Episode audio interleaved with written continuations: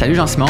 Salut, ça va bien? Ça va bien toi? Très bien. Euh, merci à Bonjour Québec de présenter le podcast aujourd'hui puis toute la saison. Puis Gadon, on est les deux ambassadeurs Bonjour Québec. Oui. Euh, c'est comme ça que je t'ai connu. Je t'avais jamais entendu parler avant. Puis c'est tellement fascinant qu'est-ce que tu fais parce qu'on a techniquement le même boulot, photographe. Mais les caractéristiques de ton créneau photographique font en sorte qu'on dirait que c'est une job complètement différente. Tu sais, moi, c'est super social, beaucoup basé sur l'intelligence émotionnelle, euh, sur la communication.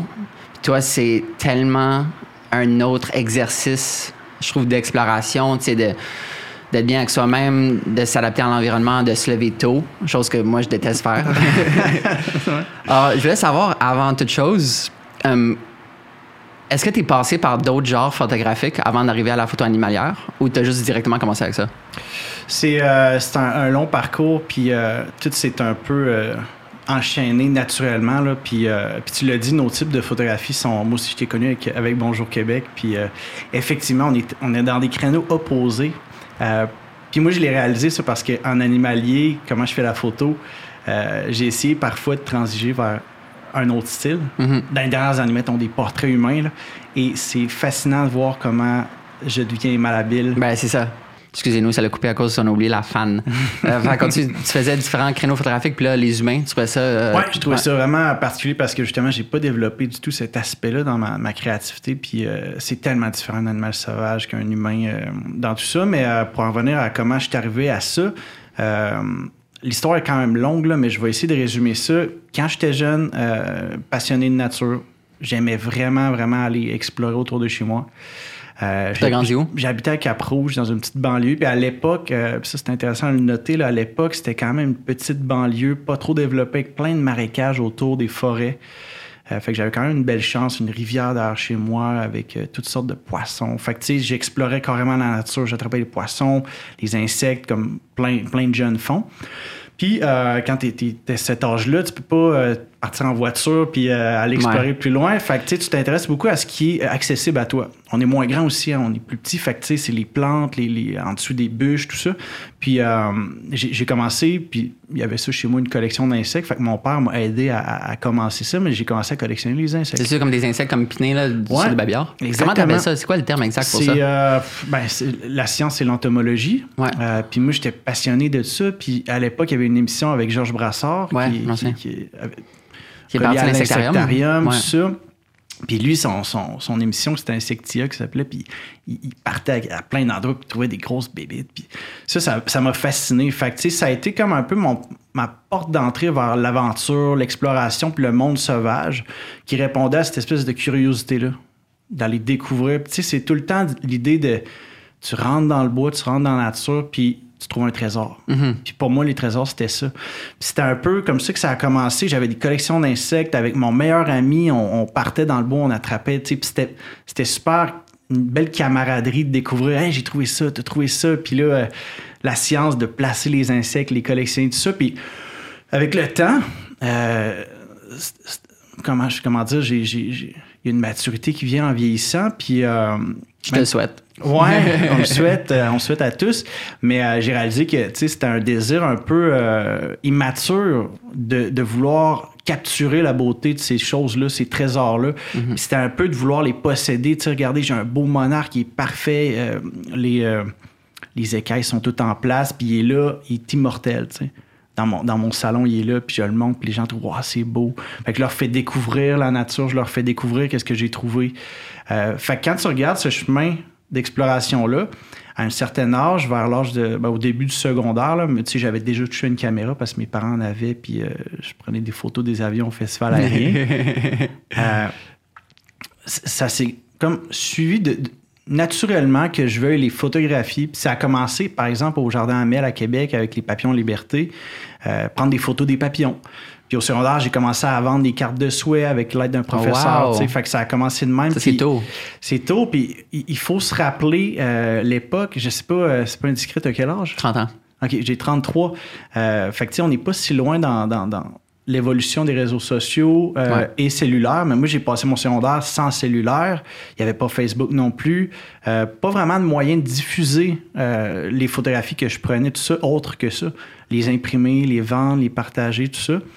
Fait que ça a commencé comme ça, puis de fil en aiguille, je pense que mon amitié d'enfance avec mon ami Anthony Verge, que je vais nommer, a, a grandement participé à ça, cette espèce de, de- de passion-là commune qui a fait en sorte que, tu- pas tu te challenge, parce que comme je dis, c'était pas une compétition, mais euh, ça te motive de voir quelqu'un d'autre qui s'intéresse puis qui, qui te montre qu'est-ce qu'il découvre aussi. Puis Ça a commencé aussi avec les. euh, je me rappelle très bien, là, on était chez eux ou chez nous, puis on avait des piles de National Geographic. Puis la photographie animalière est bien sûr pas ce qu'elle était, euh, ce qu'elle est aujourd'hui.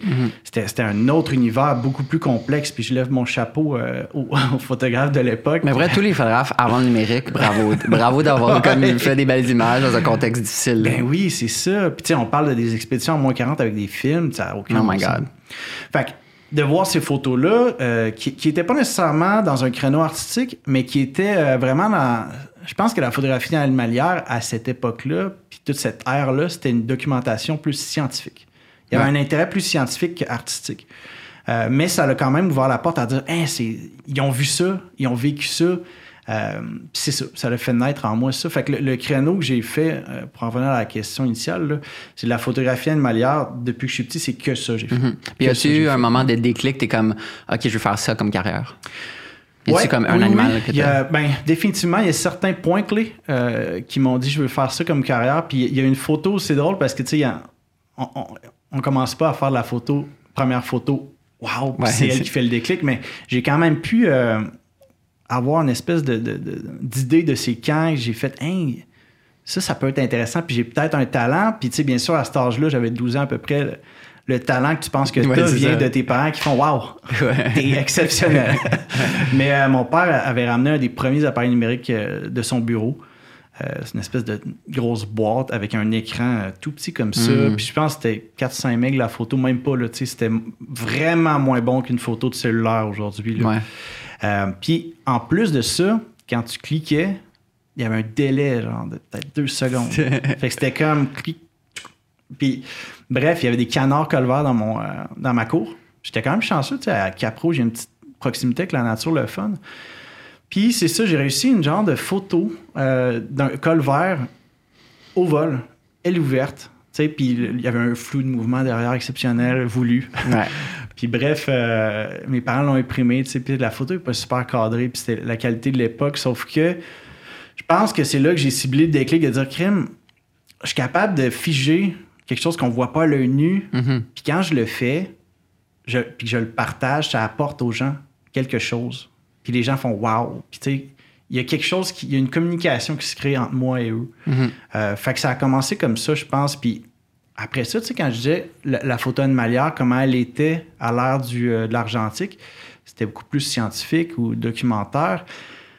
Ben, euh, encore une fois, c'est mon ami qui me l'a fait découvrir ce photographe-là, mais c'était Vincent Munier. Euh, puis à l'époque, c'était un, c'est un photographe français, mais à l'époque, il était vraiment précurseur dans sa stylistique, très minimaliste. Euh, donc, la photographie animalière, mais qui va pas nécessairement montrer comme le gros portrait ou, euh, ou toutes les caractéristiques de l'animal, mais plus l'animal dans euh, un environnement.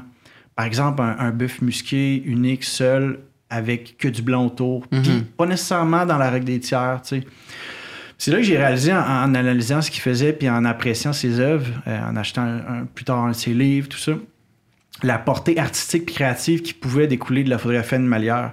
Puis c'est dans- à partir de ce moment-là que je me suis dit, crime, ça, ça j'aime, j'aime ça, ce- cette idée-là. Mhm. Euh, je pense pas qu'il y a eu un déclic où j'ai dit, je veux faire ça, je veux gagner ma vie avec ça parce que, euh, encore là, il faut se remettre en perspective, il y avait, à ma connaissance, aucun photographe animalier qui vivait de ça au Québec. Mhm. Euh, sauf peut-être certains qui avaient des contrats avec des plus grosses euh, entreprises, tout ça à droite, à gauche. Mais euh, il n'y avait pas cette possibilité-là ou ce chemin-là. Parce que j'avais pas d'exemple devant moi, à part des photographes français comme Vincent euh, dont je connaissais absolument pas le parcours, comment il s'est rendu là, comment il a fait ça. Fait que ça a été de me dire, je veux, je veux juste faire ça, peu importe. Puis le peu importe signifie pas gagner sa vie avec ça, Hmm. dépenser. Ah, je comprends. Puis euh, si on va plus loin dans ça, là, tu sais, moi j'ai travaillé en restauration des 40 heures. En plus, tu sais, on n'en a pas parlé, mais je suis artiste peintre. Fait que, tu sais, Ouais. j'ai commencé à gagner ma vie avec la peinture à, à peu près à 19 ans. Oh, wow. Puis je travaillais comme en plus en restauration où j'ai passé des super belles années, mais c'était entièrement puis en partie pour financer la photo qui, pendant longtemps, m'a juste coûté de l'argent. Mais c'est à ce point-là que j'aimais le faire, à ce point-là que j'aimais euh, croire en l'idée que peu importe qu'est-ce qui arrive, je voulais continuer à le faire parce, parce que ça m'apportait beaucoup. Donc, à la base de tout ça, c'est l'envie de le faire, la passion. Mhm. Et je pense que comme dans beaucoup de domaines, quand tu persévères parce que tu l'as à cœur, Ça- ça, peut découler. Ouais. Ça temps. se sent de l'autre bord, tu sais. Ça se sent quand quelqu'un le fait de son propre gré puis Ouais. de son cœur. Est-ce que qu'est-ce que tu peignais à 19 ans?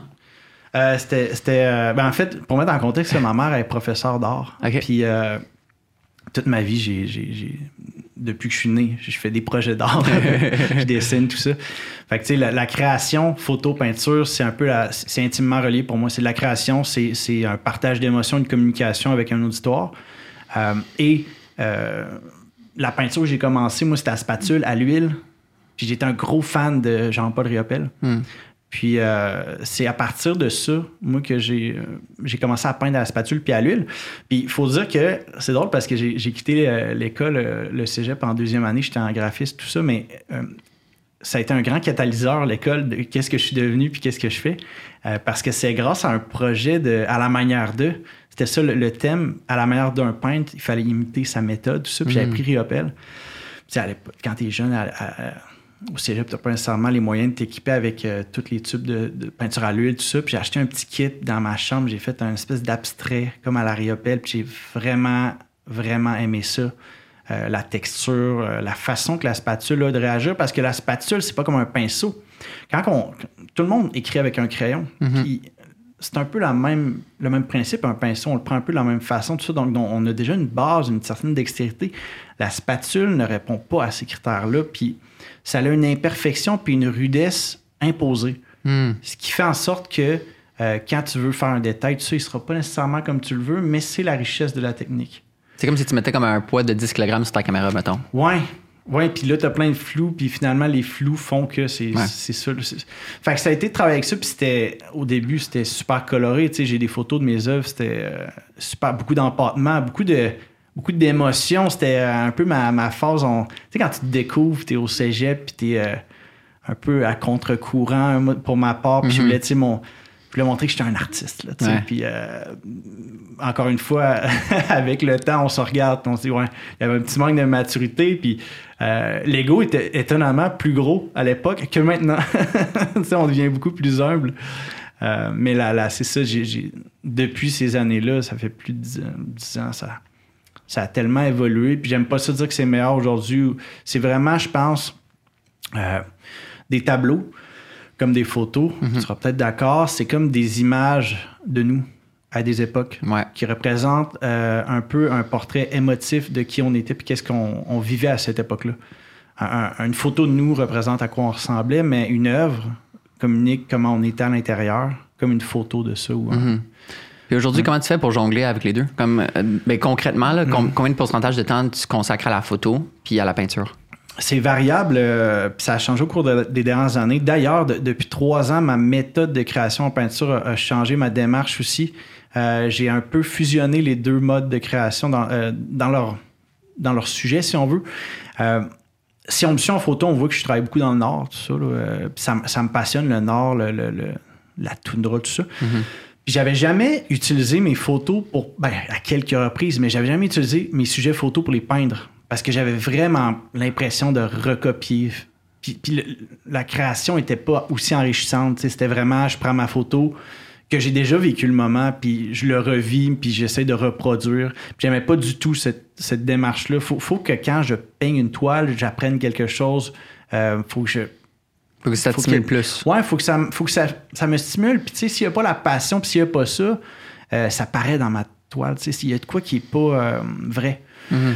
Fait que je peins beaucoup des photos ou des scènes que j'ai vécues, mais que j'ai pas en photo. Donc, des, un peu l'arrière-plan de mes photos Oh, en wow. peinture.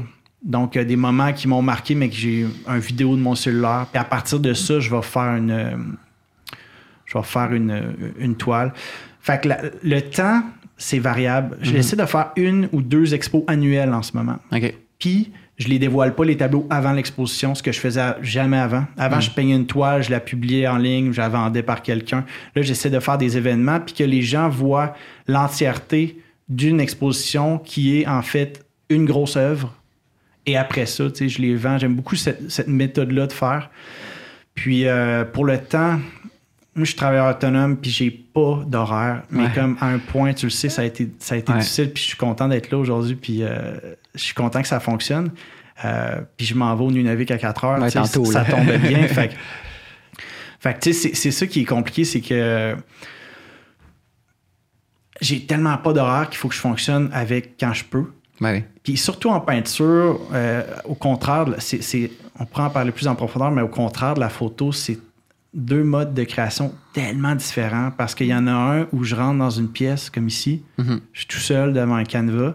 Si je m'assois puis je fais rien, il se passe rien. Ouais, c'est ça. Il n'y aura rien, rien, rien.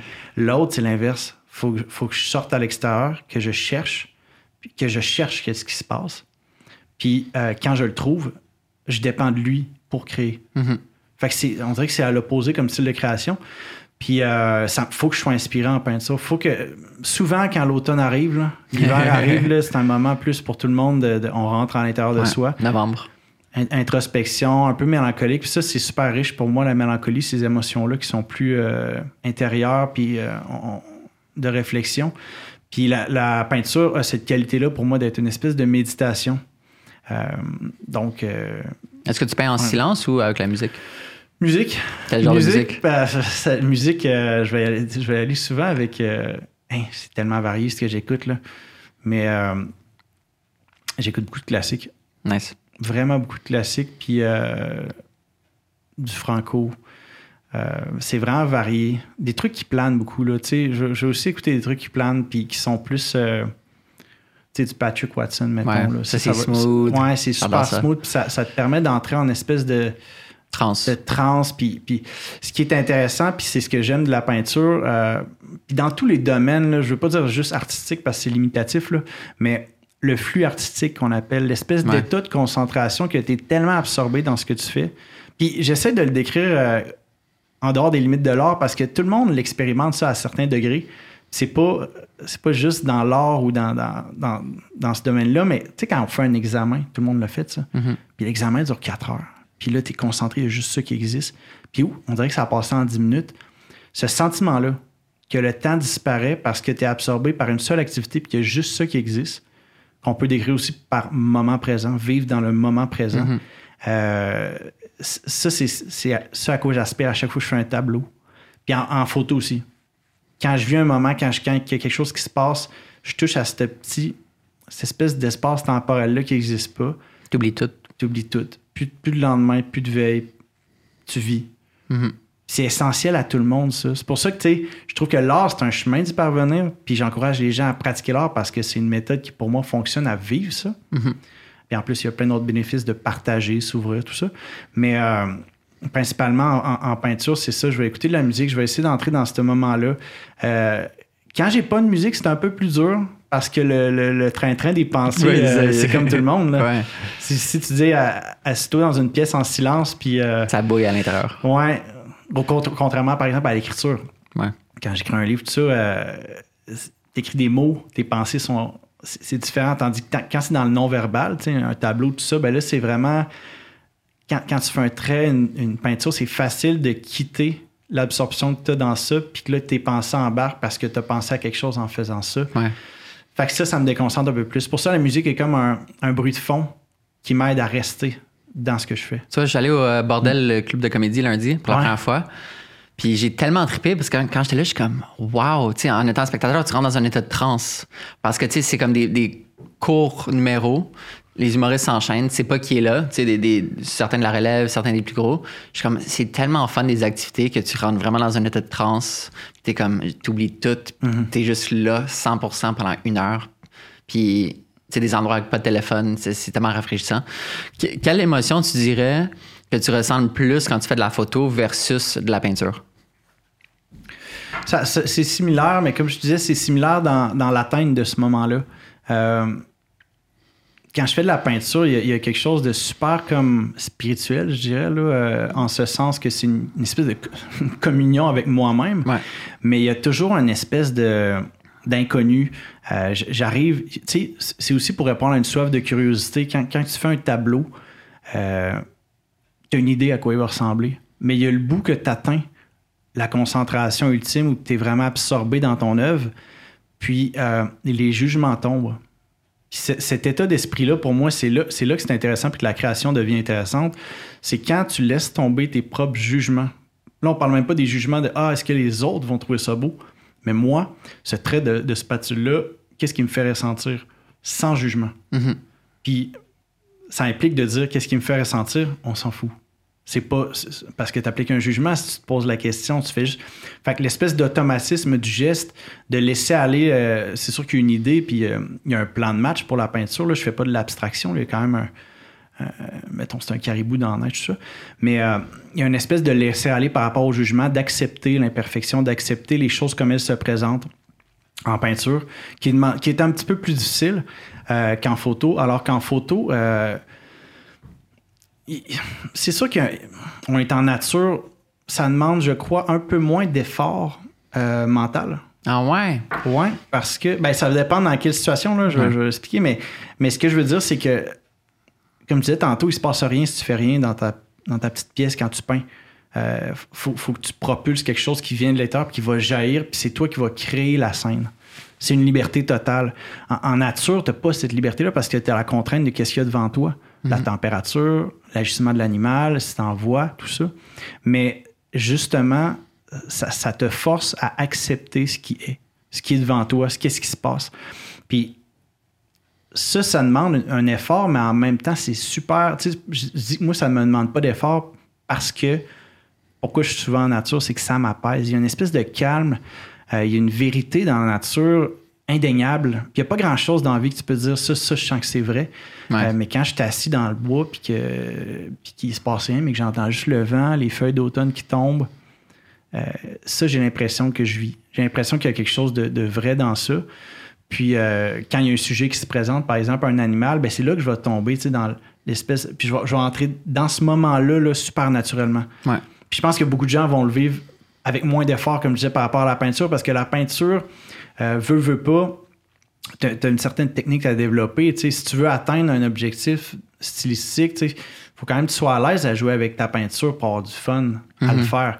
En photo ou juste en observation, parce qu'on peut, on peut enlever l'aspect photo puis juste dire observation. Euh, c'est étonnant de voir à quel point n'importe qui qui vient avec moi, qui s'assoit puis qui, qui, réussit à être proche d'un caribou qui marche, va vivre cette espèce d'instantané-là. Puis de juste faire Waouh! Moi, j'ai eu un moment dans l'Himalaya que j'étais au top d'une montagne en Inde. Je pense que c'est des aigles royaux là-bas. Euh, peut-être. Au Golden Eagle. Ouais, c'est ouais, aigles royaux. Ouais, ça. Puis, euh, tu sais, j'étais au top d'une petite montagne qui tournait alentour de moi à la même hauteur de mes yeux. Puis, je suis comme, ce moment-ci, c'est tellement pur d'émotion. Tu sais, je me sentais dans Planet Earth, comme deux. Ah puis tu sens comme, wow, tu en connexion avec, comme l'aigle te regarde. T'es pas en dessous de lui, tu comme, tu vois ses yeux, puis il fait juste tourner entre toi. Puis c'est tellement un feeling spécial, puis tu dois tellement vivre ça souvent. Est-ce que ça te fait chier d'être levé à 4h30? en passant, t'es chanceux d'avoir vu ça en Himalaya, hein, juste pour revenir à cet endroit que j'aimerais visiter. En plus, les aigles royaux. Euh, puis des léopards des neiges aussi. T'en as vu? J'en ai pas vu, mais ah, tu vois les conséquences parce que je suis resté dans un petit village. Puis tu vois, euh, comme la même semaine que j'étais là, il y a des vaches qui ont été attaquées, justement. Fait que tu vois les, les griffes, ouais, mais, ouais, ouais. mais t'en vois pas. C'est un bon sujet, ça, parce que Vincent Mignet a fait des livres, des documentaires sur ça, là, puis euh, c'est un endroit fascinant. Bref, euh, la question. Euh, 4h30, est-ce que ça fait chier de lever le, matin? Forcé d'admettre que oui, tout le monde. je veux dire, il n'y a personne qui se lève à 4 heures naturellement. Puis ceux que ça arrive, euh, généralement, c'est pas, pas voulu. Il n'y pas tant ça. Euh, mais euh, je pense que c'est, tu sais, comme je disais tantôt, moi, ça fait depuis tellement longtemps que je fais ça. J'ai 33 ans. On peut dire que depuis 12 ans, je parcours la forêt. Puis puis je fais ça, puis je, me lève tôt. Même à l'époque, je me levais tôt pour aller voir. Tu sais, je faisais, je faisais de la photo de la rosée, ses feuilles le matin, en me levant le matin. Tu sais, puis je pense que c'est tellement ancré en moi de savoir que le plus beau moment de la journée, confondu de tout, c'est le matin. Puis qu'il fasse soleil ou pas. Il y a plusieurs raisons à ça.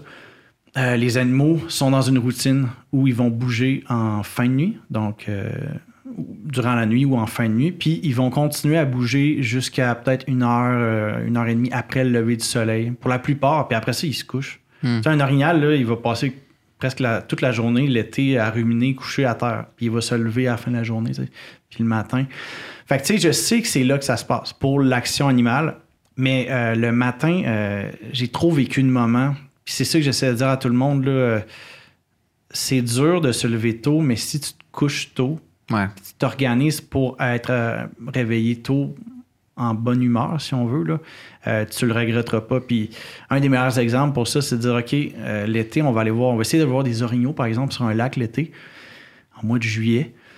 faut se lever à 1h30 du matin, faire deux heures de route. Tu peux dormir là-bas où tu veux, mais Ouais. de chez nous, c'est deux heures. Après ça, on ça? débarque les kayaks. Hein? Où ça, mettons, euh, ah, deux ça, c'est secret. là. OK. Mais mettons, quelle région? On va dire en Mauricie. OK. Ou à Charlevoix. OK. Ouais. c'est un autre sujet. ça. Mais euh, c'est ça. Puis là, euh, on arrive là-bas, il faut, faut, euh, sortir les kayaks, se placer. Ça demande un petit. Il faut être réveillé, là, tout ça. Puis là, tu arrives sur le lac, il fait noir.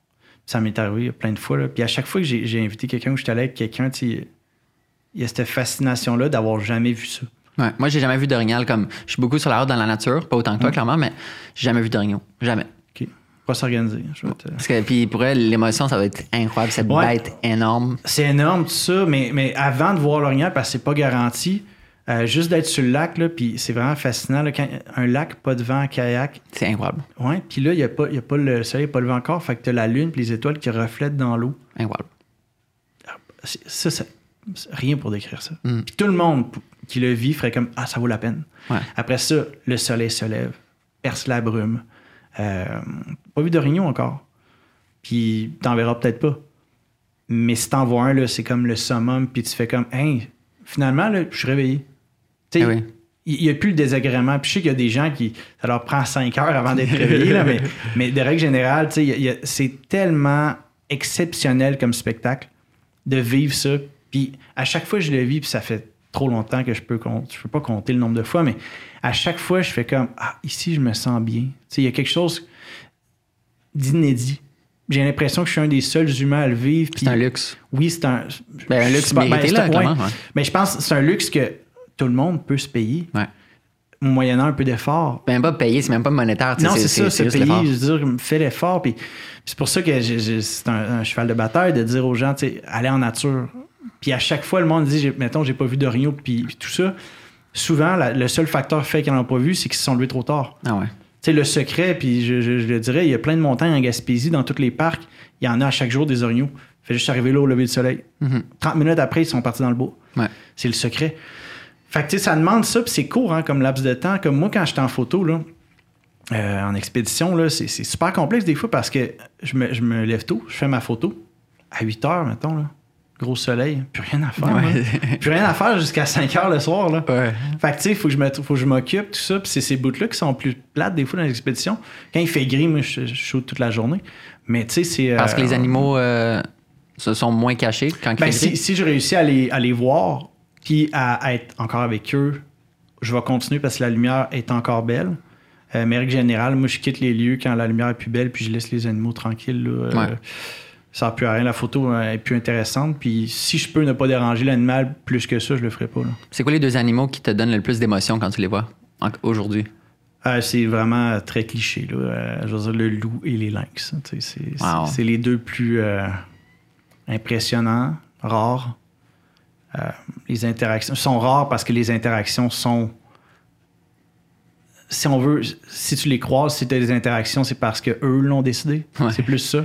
Tandis qu'un orignal, tu vas le surprendre. Un ours, tu peux le surprendre aussi. tu sais. Mhm. Il va être curieux aussi. C'est des animaux, il y a beaucoup d'animaux curieux, mais tu sais, un lynx, un loup, ça te prend de la patience, de la chance. C'est tout. Puis c'est tout. Tu sais, fait que ça- quand t'en vois un, tu- puis t'as cherché toute ta vie à le voir, comme moi, mettons, là, ça devient un moment hors du temps, mais comme. Tu le sais que c'est la planète Terre, t'es un des seuls à le vivre. Ouais, puis j'invite les gens à aller voir sur ton profil Instagram la photo pinée en haut à gauche. J'espère qu'elle va encore l'être à ce moment-là, Ouais, mais la famille de Lynx. Ouais. C'est hallucinant. Je l'ai montré à Phil hier, justement, puis c'est tellement insane. Tu sais, moi, clairement, je vais jamais voir un lynx de ma vie. Tu sais, j'en ai vu à l'écomusée dans le West Island de Montréal, mais Ouais. C'est, c'est, une belle place en passant, Ouais, c'est magnifique euh, Moi, j'ai fait mon camp de jour là. Quand j'étais jeune adolescent, puis après, ça n'a pas changé ma vie, mais ça m'a vraiment marqué. C'est vraiment- ils font beaucoup d'activités avec les écoles, hein, c'est Ouais. ça? Euh, Parce- non seulement les écoles, mais tu peux aller là pendant une semaine. Puis Ah tu ouais? prends soin des animaux. Fait que, Oh, mettons, malade, on avait des activités de créer un nid euh, à partir de matériaux recyclés puis de, de- dans la nature. Euh, puis tu mettais des œufs dedans. Puis c'est une compétition de qui fait le nid le plus résistant à une chute de deux étages. Ah ouais. Ou nourrir euh, les aigles comme le pigarac à tête blanche. Ouais, il est agressif, lui, hein? Ouais, on lui donnait des petits poussins. Ou sinon, euh, ils mettaient les ours dans leur, dans leur comme cage temporaire. Ouais. Puis nous, on allait cacher des pommes partout dans leur enclos. Puis C'est après, donc bien cool. ils libéraient les ours. Puis euh, ils, ils allaient trouver des pommes. Puis c'est vraiment des expériences marquantes. C'est connecté avec une moufette. Euh, des espèces aussi que tu vois moins. C'était Non, mais c'est ça. Je trouve que la mission est, est surtout à Montréal. Ouais, c'est ça. Surtout à Montréal. Moi, j'ai grandi euh, à Québec, puis tu sais, la forêt est à 15 minutes. Ouais, c'est ça. Quand tu habites à Montréal, je sais qu'il y a, des, il y a des, des gens qui vont naître et mourir sans être sortis de l'île quasiment. Là, Mhm. Puis il n'y a pas de nature quasiment, à part les, les ratons laveurs puis le parc Montréal. mais mais tu sais, ces- endroits-là démystifient les, les animaux sauvages, puis euh, ça prend une proximité pour connaître, comme les humains. Ouais. Euh, je veux dire, euh, si je te connais pas, euh, puis j'apprends que, que tu es décédé, je vais pas euh, être impacté. ouais. tu sais, Je veux dire, ben, c'est triste, mais, mais si je te connais, on sait que là, je vais être impacté. Puis c'est- moi, je trouve que c'est le même principe pour les enjeux environnementaux, Ben oui. sociaux. Même chose. Fait d'avoir cette proximité-là, de montrer un lynx, c'est malade. Là. Tu sais, le monde qui voit un lynx à l'écomuséum ou un pécan à côté, là, Ouais. ça les marque. La proximité de voir ces animaux-là, ils, font- ils existent, ils sont pas juste à la, té- à la télévision. Mhm. Fait que non, juste un- je lève mon chapeau à cette euh, entreprise-là parce que des fois, les- on dit ah, les zoos, c'est pas- un zoo ça en plus parce qu'il y a C'est plein refuge, d'animaux, ouais. euh, c'est un refuge. Euh, puis c'est des animaux qui ont une deuxième chance. Puis euh, C'est juste des animaux d'ici aussi? Juste- c'est ça. C'est C'est des pas animaux Tiger du King. Québec. Ouais, c'est ça. Ah, c'est pas Tiger King, c'est ça, c'est des animaux du Québec. Puis c'est tellement important que les gens les voient, les animaux, là, pas juste avec mes photos, là, c'est une partie de l'équation, mais il faut que les gens aient un contact. Il faut que les gens. Tu sais, juste d'aller dans un parc comme aux îles de Boucherville, là, qui est super Ouais. proche de Montréal, puis de nourrir une mésange dans sa main, ça, ça, ça marque quelqu'un. Moi, ça m'a marqué. Encore aujourd'hui, je le fais. Euh, savoir ce contact-là en nature, puis voir qu'on est en lien avec elle. Mhm. Mais pas juste la forêt, les animaux. Euh, pas qu'ils sont nos amis, là, mais qu'on peut les respecter. Euh, je ne vais pas faire d'anthropomorphisme dans ça, là, mais euh, de voir qu'il peut avoir un respect mutuel, qu'on peut cohabiter, Mhm. puis qu'on peut les aider même si on les voit pas tous les jours en prenant des décisions X ou Y. Mais euh, ouais. Est-ce que tu trouves que ton créneau photographique est plus difficile d'un point de vue entrepreneurial? Euh, comme j'ai mentionné au début, là, euh, là, on, là, on est, je dirais qu'on est, on est plusieurs, là, euh, je dirais peut-être 4-5 à vivre de ça au Québec, Mhm. là, euh, alors qu'à l'époque, il y a presque personne, à ma connaissance, Ouais. qui vivait de ça. Puis on l'a tout entrepris, parce que je ne veux pas parler pour les autres, là, euh, mais on l'a tout en- entrepris d'une façon qui nous était propre. Euh, puis oui, je pense, sans, sans nous lancer de fleurs, tout ça, je pense qu'on a été en, en quelque sorte une corde de pionniers au Québec. Euh, puis c'est encore aujourd'hui un questionnement à savoir comment ça perdure dans le temps. Ouais. Comme bien des gens qui ont commencé dans des créneaux qui n'étaient pas où ça va aller, on ne le sait pas exactement. Mais ce que je remarque, c'est que ça a été difficile. Moi, j'ai trouvé ça difficile personnellement. Euh, puis comme je disais tantôt, j'ai travaillé fort Ouais, ben oui. dur. Pendant longtemps. Pendant longtemps. Puis, tu sais, j'en ai tellement d'histoires que, que je faisais un, un chiffre de 12 heures. Je finissais à, mettons, à 10 heures. Puis, je préparais mon stock, prenais 2-3 cafés. Je faisais 9 heures de route pour me rendre à un spot parce que le week-end commençait. Wow. Je faisais de la photo, je dormais pas, je dormais dans mon char pendant une journée. Tu sais, le monde n'a pas conscience de. Parce que là, c'est beau, regardez ce que je fais Ben aujourd'hui. ben oui. Mais euh, j'ai, vrai- réellement euh, tout donné, puis tout donné, tout, tout, tout. Là, tu sais, sacrifié beaucoup de choses pour arriver à faire ce que je fais là aujourd'hui. Mhm. Puis j'ai trouvé l'équation qui fonctionnait pour euh, mon type d'entreprise. Fait que, tu sais, pour ma part, c'est pas un secret. tu sais, J'ai plein de produits dérivés. Ouais. Euh, je vais vendre des licences d'utilisation de mes photos, de mes vidéos. Euh, Puis je vis de ma peinture aussi. Fait que, tu sais, c'est un peu un, un mix de tout ça qui fait en sorte que j'ai réussi à, à en vivre. Puis je peux pas parler pour les autres créneaux, mais moi j'ai beaucoup d'autres amis qui sont dans la photographie. Puis effectivement, euh, j'ai toujours eu l'impression qu'il pleuvait des contrats à droite à Mais gauche. ça, tu sais, de, de mon point de vue, surtout être en ville, surtout à Montréal, tu sais, chaque commerce a besoin des photos. Alors, c'est pour ça que j'ai tout, mon res- de tout mon respect parce que c'est justement, de un, aller chercher la photo, c'est tellement plus d'efforts que moi. Puis, deuxième chose, c'est sûr que c'est des défis différents. Puis, deuxième chose, c'est comme le nombre de clients est juste limité. Mais Ben, en en fait, il n'y en a pas. Ben, c'est ça. ça qui est, c'est ça qui est étonnant. Il y en a en en pas. Puis, puis c'est, c'est, tous les domaines ont leurs difficultés parce qu'avec la, la. Puis je peux pas acquiescer que c'est facile, euh, plus facile comment tu le fais parce que moi, c'est inconnu, Mhm. ce marché-là. Euh, mais je peux dire une chose, c'est que vous êtes, mettons, dans certains créneaux, vous êtes beaucoup plus. Donc, Ben il y a oui. un aspect compétitif qui est aussi difficile. Euh, tous les domaines ont leurs difficultés. Ce qui, ce qui est difficile, comme tu disais, en- dans notre domaine, c'est qu'il n'y a pas de clients. Il a fallu un peu créer une clientèle. Ouais. Euh, puis ça a commencé avec des calendriers, des produits dérivés comme ça, super simples, qui, qui par la suite, ont eu une mission sociale dans, dans- dans ma tête que je vais expliquer. Mais euh, j'ai pas bâti ça tout seul. C'est comme je disais, il y a une communauté, on était plusieurs à le faire, puis les gens aussi, il a fallu qu'ils s'intéressent à, à la nature pour que tout- nous, on puisse euh, vendre nos produits dérivés, Ben faire oui. la promotion de ça. Puis moi, il y a eu un boom plus marquant. Puis pour tout le monde, je pense, là, ça a été euh, à cause du COVID. Ah ouais? Puis une des raisons de ça, c'est que les gens ne pouvaient plus aller dans le sud. Ils ont été forcés de connaître le Québec. Ils ont été obligés d'aller en Gaspésie. Ils ont été obligés. Puis ça, ça a eu ses side effects. Ah ouais. Mais euh, moi, j'ai remarqué, puis statistiquement parlant, euh, une hausse immense d'un public québécois qui s'est mis à dire Hein, c'est bien beau les animaux du Québec, hein, la forêt, hein. Parce que je crois ils ont eu une expérience en forêt durant cette année-là, Mhm. où ils ont vécu quelque chose, puis ça leur a, a rappelé que ça existe, que, que c'est là. Puis euh, depuis, le, le- de- depuis les premiers confinements, là, euh, mes réseaux sociaux, ceux, ceux de, de mes confrères dans le même domaine, ça a explosé. Tout le monde l'a vu, ça. Mhm. Euh, fait que je pense que ça l'a. Le COVID a eu ce- cette qualité-là de, faire en sorte que les gens découvrent leur Québec, puis l'apprécient. Ouais. Puis moi, je veux dire, on a passé d'une vie pour découvrir juste la province du Québec. Là. Ouais. Fait qu'on peut penser au Canada, là, mais il y a tellement de beaux coins. Puis encore cette année, avec, euh, avec Tourisme Québec, Bonjour Québec, Ouais. euh, j'ai découvert plein de lieux que j'aurais pas cru euh, Mhm. qui existaient à Québec. C'est quoi un Ouais. coin qui t'a surpris, maintenant cette année? Euh, ben, il y en a. Il y a les cantons de l'Est que j'avais jamais High five! Moi Ah ouais? aussi, vrai, grosse révélation cette année, les cantons. Tu sais, c'est- là, on en parle souvent, tu sais, C'est comme Bromont. dans le sud. C'est ça, c'est comme, c'est sur la frontière Ouais. américaine. Puis ouais, c'était une révélation. Moi, Mm. j'ai adoré. T'as été là quel mois? Euh, je suis allé là il y a peut-être euh, un mois. OK. Ouais, c'était vraiment beau. Euh, une autre révélation, parce que je trouve important d'en parler. Ouais. Il y a la Mauricie qui existe, Ouais. l'Anaudière puis les Laurentides. On parle jamais de l'Anaudière. Ouais. Ben, tu vois, moi, j'ai un chalet là. Ouais. C'est le underdog. Ouais. C'est vraiment le Tu sais, moi, underdog. j'ai vu le- la partie du Mont-Tremblant, l'Anaudière. Ouais. Tout le monde connaît la partie euh, Laurentide. Laurentide. Puis c'était vraiment exceptionnel. Il n'y a pas- presque pas de gens. Mhm. Euh, sauvage comme région, magnifique. Là. Vraiment belle. Des plages, là, des belles plages, là, puis de, de l'eau chaude. Il y a encore beaucoup de constant que c'est proche de Montréal. Il y a beaucoup de Ouais. boues vierges. C'est forêt Waro dans ce coin-là. Ouais. Puis, euh, c'est quoi, tes, mettons, tes activités préférées que tu as aimé faire, euh, la nature?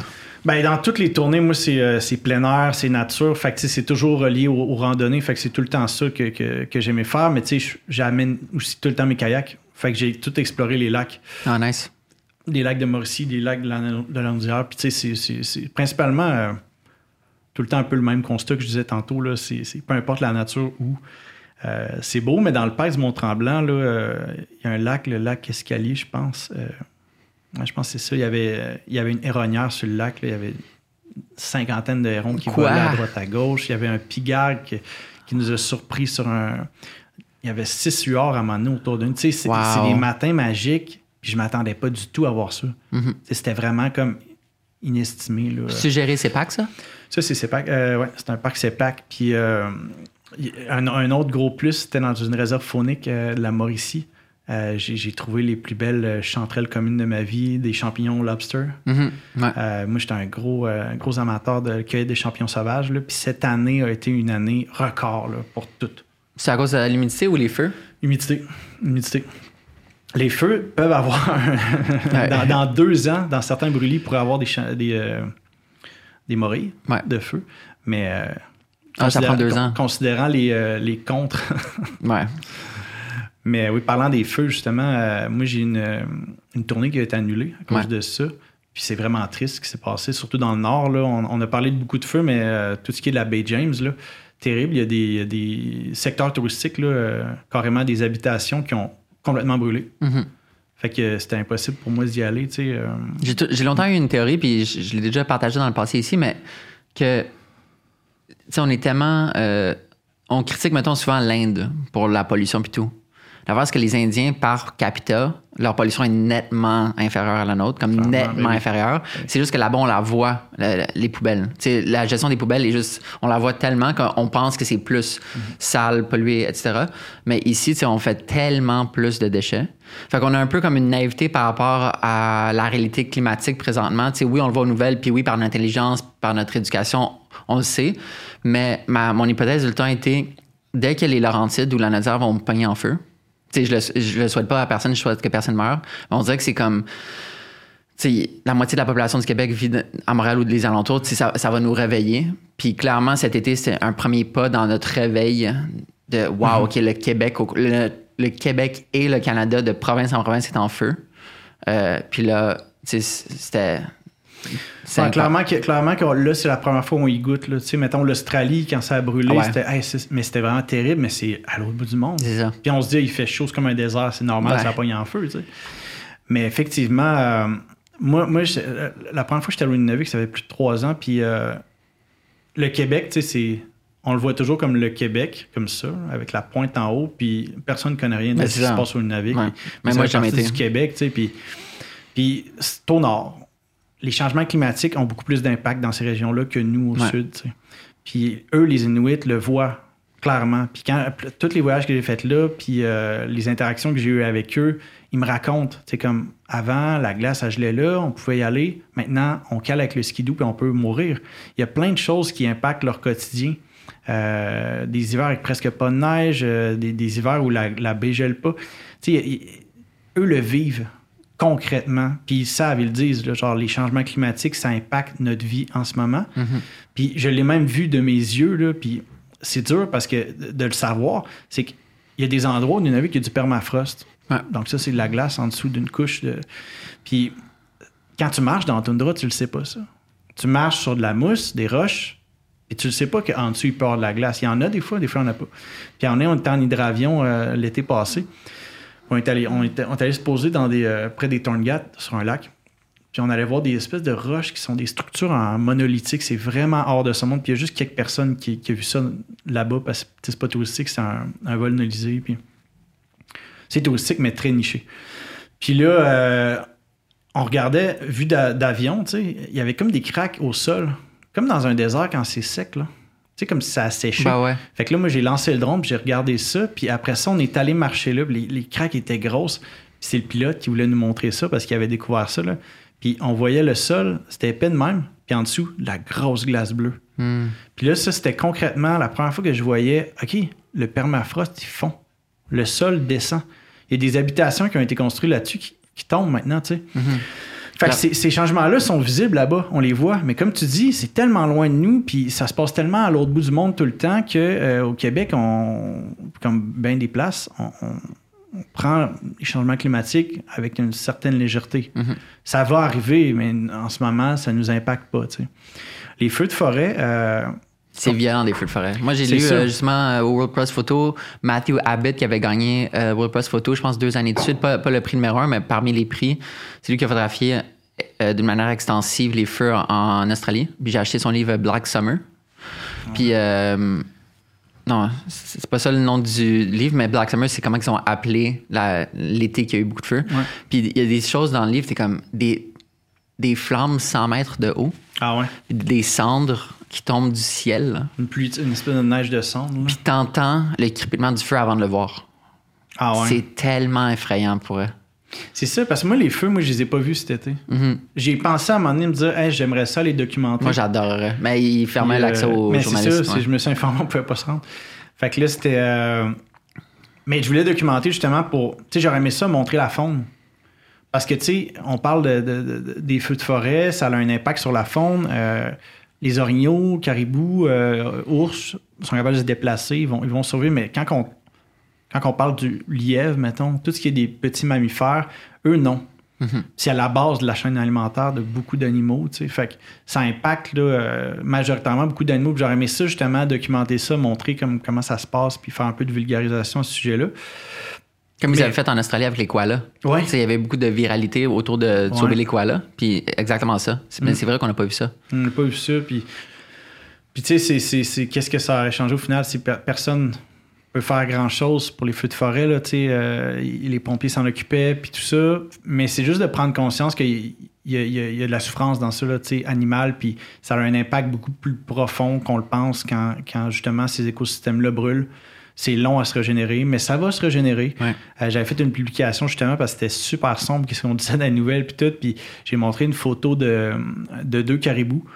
C'est super euh, paradoxal parce que c'est deux caribous, un mâle et une femelle, que j'ai pris en photo dans un grand jardin. Puis il y a eu un feu il y a longtemps là-bas. Fait que tu vois des vieux chicots morts, brûlés, Ouais. avec des, des nouveaux arbres qui ont poussé, qui ont peut-être 30 ans, tu sais. Puis la forêt reprend sa place, puis ça ressemble vraiment au nord, tout ça.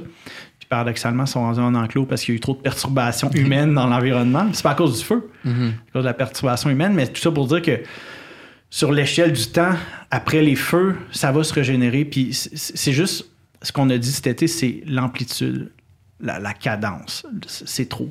C'est plus que ce que ça devrait. Euh, et donc, euh, tu sais, ça, ça, ça m'ouvre la porte à dire les changements climatiques, moi, ils m'impactent personnellement au day-to-day.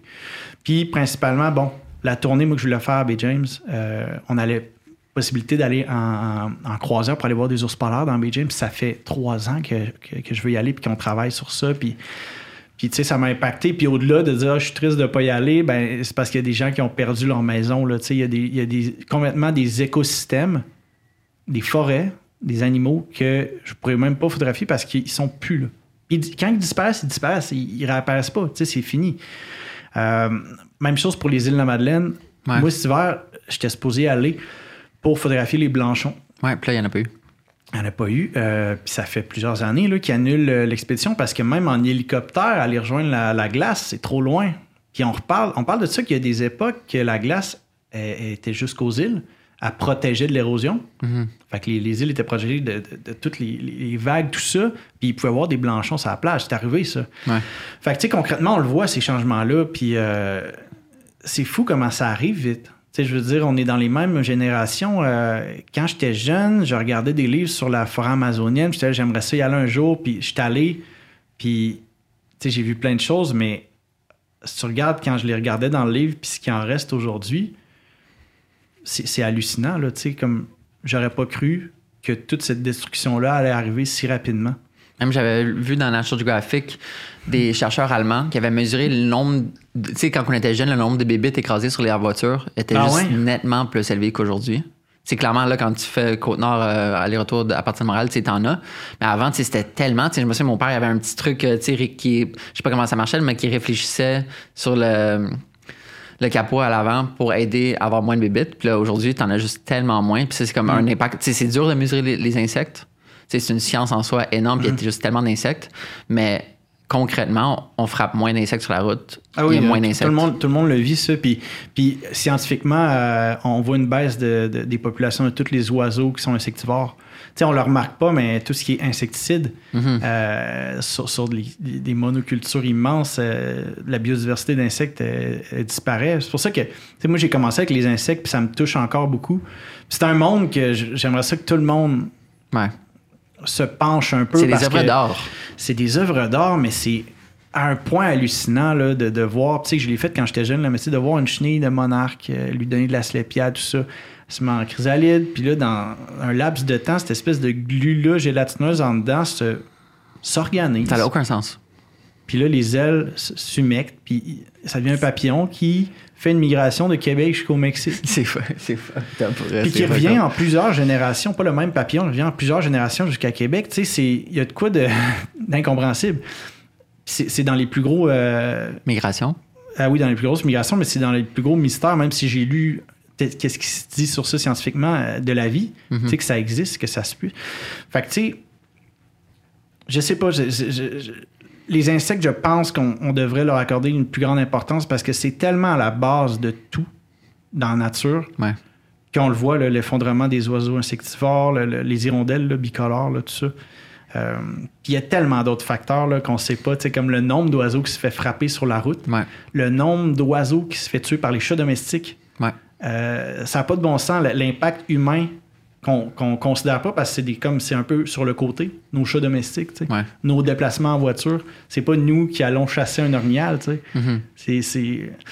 Justement, c'est drôle que tu dis ça parce que lundi, quand j'étais allé au bordel, euh, c'était Jay du Storm qui donnait un, un numéro. Puis il parlait qu'il y a une maison en Montérégie, puis qu'il a appelé un exterminateur, un exterminateur parce qu'il y avait des souris dans la maison. Puis l'exterminateur, il a juste dit achète un chat. Fait qu'il a acheté un chat. Ouais. Oh oui, C'est- littéralement des choses concrètes comme ça. Ouais, ouais. Euh, où est-ce que tu étais dans les cantons? Euh, J'ai été euh, au Mont Ham. Après ça, j'ai été à Val-des-Sources. OK. Je connais tellement pas ces coins-là. Mais c'est As- c'était Asbestos, je pense, le nom avant. C'est Ok, la, oui, oui, la oui. ville qui ont changé oui, nom, là, en fait. Là. Puis, euh, étonnamment, tu sais, j'ai vu la mine, puis tout. Puis c'est vraiment cool là-bas parce que t'as comme un. euh, à cause du trou de la mine, t'as des urubus à tête rouge qui planent Oh, juste wow. devant toi. Mais à hauteur, puis c'est vraiment beau à voir. Je pense que c'est un des meilleurs spots pour aller les voir. C'est parce qu'ils ont de la nourriture comme dans la mine, dans Euh, les, non, restaurants? c'est euh, c'est un, un étrange oiseau, euh, le rubus. tu sais, Il va se nourrir de carcasses euh, Ouais. en décomposition. Puis je pense pas qu'il y ait de nourriture dedans, mais c'est clairement un lieu de, de rassemblement. Là, on a vu un, un groupe là, euh, dans la mine, il y avait peut-être 20 ensemble. Oh, wow. Fait que je pense qu'ils aiment les coins rocheux, tout ça, là, pour se poser puis être ensemble parce qu'ils voient tout puis sont protégés. Mais euh, il y a aussi un facteur que c'est un oiseau qui s'envole avec les courants d'air chaud. Puis ma théorie, c'est que vu que c'est un gros, un gros trou, Hmm. qu'il y a des, des circulations d'air comme ça, tu les vois, là, ils partent, là, puis ils planent, là, puis en espèce de 3-4 tours sont rendus à 2 km plus loin, sans effort. Tu sais, c'est un oiseau qui plane, il ne dépense pas. En, fait qu'il il suit les courants d'air chaud pour monter en altitude. As-tu publié des photos sur ton Instagram de ça? Euh, une, Ok. Une de, de l'Urbu, puis le reste, on est allé. euh, ben, le Mont-Ham, c'est une super belle place. Après ça, on est allé euh, ben, au Mont Mégantic. Ouais. Euh, Mégantic, qui est une super belle ville, là, la ville lac Mégantic. Là. On je connaissais la place à cause de la tragédie. Ouais. Euh, J'étais jamais allé. Puis- L'observatoire puis tout. Ouais, c'est ça. Puis on, on refait euh, tout le secteur, puis c'est tellement charmant, tellement beau. là. C'est une ville qui vaut la peine de- de- d'aller visiter puis rester dedans. Surtout parce qu'ils ont vécu. euh, on- ça fait du bien d'aller encourager un endroit comme ça qui revit. La violence qu'ils ont vécue, là. Ah, j'ai- J'ai regardé la série euh, Mégantic sur. euh, ils ont sorti comme Mégantic, le documentaire par Philippe Falardeau, je pense. Ouais, puis après, ouais. juste avant, sur Club Illico, Mégantic, la fiction. La violence, c'est inimaginable. Ouais, j'ai vu la l'explosion. bande-annonce, je trouvais que ça avait l'air euh, traumatisant à écouter. Là, ça ouais, avait l'air c'est dur. clairement comme. En même temps, moi, ça, ça te choque. Ouais. Je pense que c'est important que ça choque pour justement, on est comme, OK, wow, qu'est-ce qu'on peut faire pour améliorer, Mhm. pour pas que ça se reproduise? Effectivement. Puis non, je dormais, moi je dormais dans l'hôtel exactement où ça s'est produit. Fait que Wow. tu vis de quoi quand même. Là, euh, puis on dirait que je suis allé lire plein d'affaires après pour comprendre un peu. Puis il y a des. Il y a des photos qui montent avant, après, tout ça. Tout ça pour dire que, sur une note plus positive, la- la- je- crois que la, la ville euh, renaît carrément. Puis euh, c'est un bel endroit à prendre le touristique, à aller visiter. Il y a une promenade sur le bord du lac vraiment belle. Il y a plein d'œuvres d'art. Mm. Plein, plein d'œuvres d'art, des sculptures et tout. Je trouvais ça beau. Puis eh ben, c'est ça, on est allé dans le temps des Perséides. Hmm. C'est une des raisons pourquoi j'ai- trippé autant. Là, on n'a pas eu beaucoup de ciel dégagé, là, mais euh, l'Observatoire du Mont Mégantic, c'est quelque chose à voir en soi.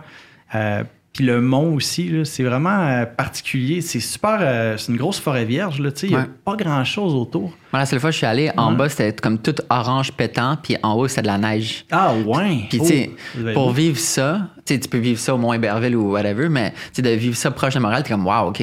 Ben tu oui. vis comme deux saisons vraiment intensément. Puis c'était, tu sais, c'est à proximité. T'avais-tu monté en auto? Euh, j'avais... avait de la neige?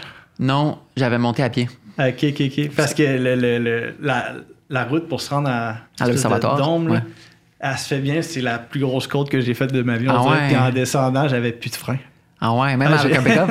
Hein? Même avec ton pick-up? Oh oui, oh oui, c'était. euh, parce que j'ai une tente de tout, j'ai du stock en Ouais, masse, c'est fait ça. que j'étais lourd, là. Mais euh, c'était assez impressionnant, puis euh, ouais. Tu vois, pour dire qu'il y avait ça, puis euh, j'étais allé au 500 aussi, euh, un endroit que je, con- je conseille à tout le monde, là, une expérience très euh, proche de la nature. C'est quoi? C'est euh, une expérience à savoir autochtone.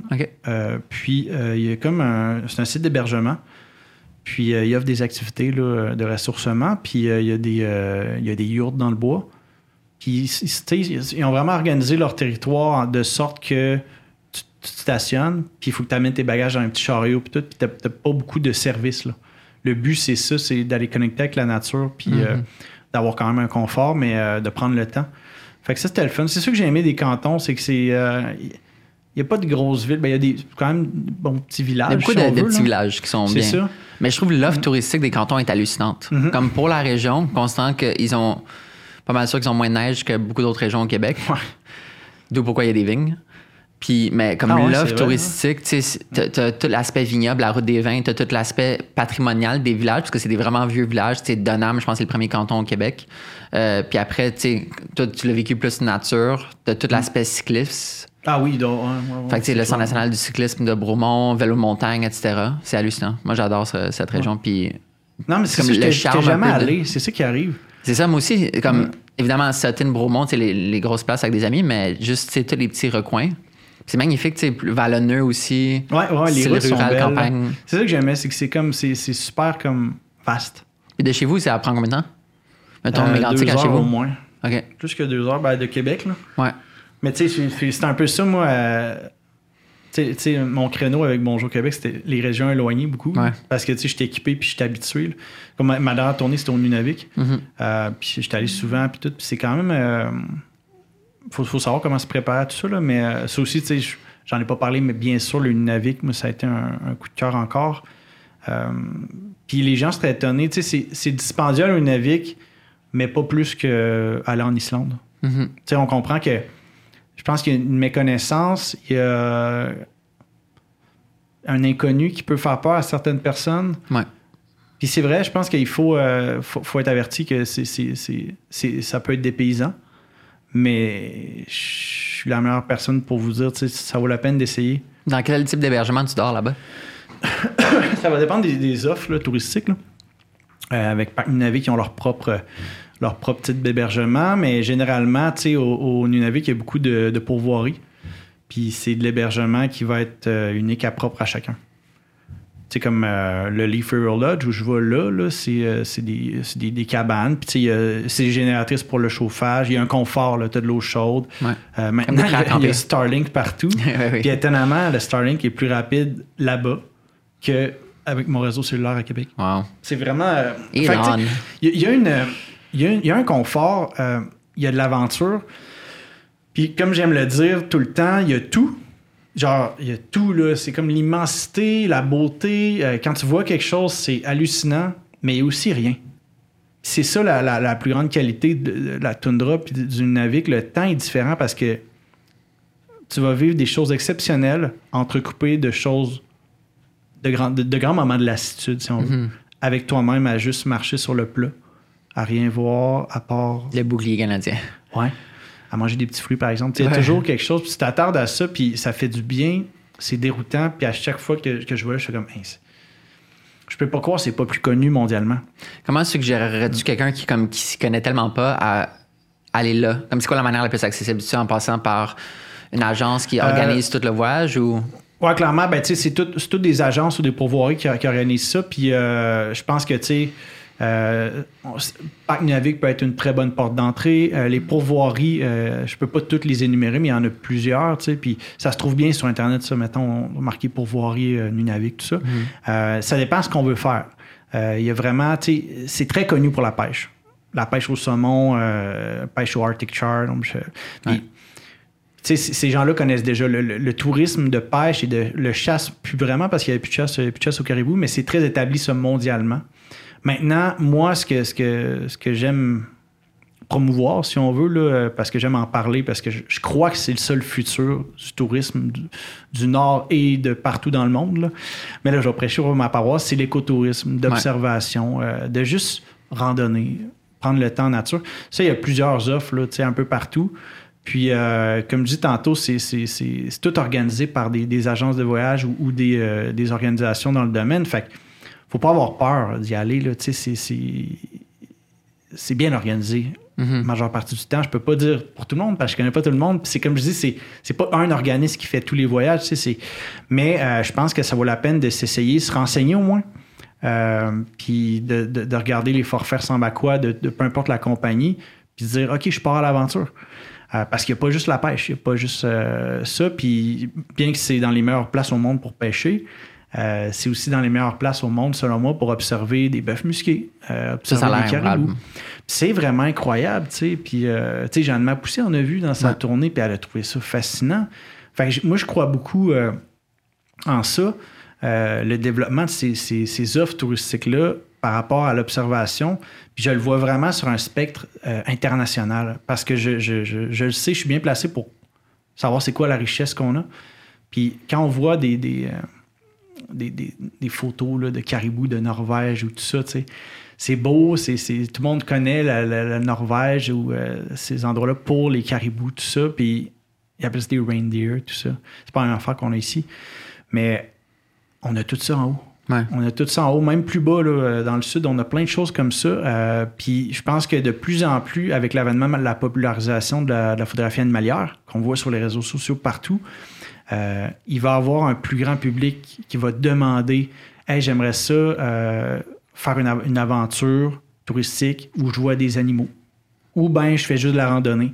Puis c'est pas. Moi, je suis pas du tout euh, contre la chasse, là, je le dis euh, ouvertement. Là, euh, je suis pas contre la chasse, je la pratique pas, mhm. bien sûr, avec ce que je fais et tout ça.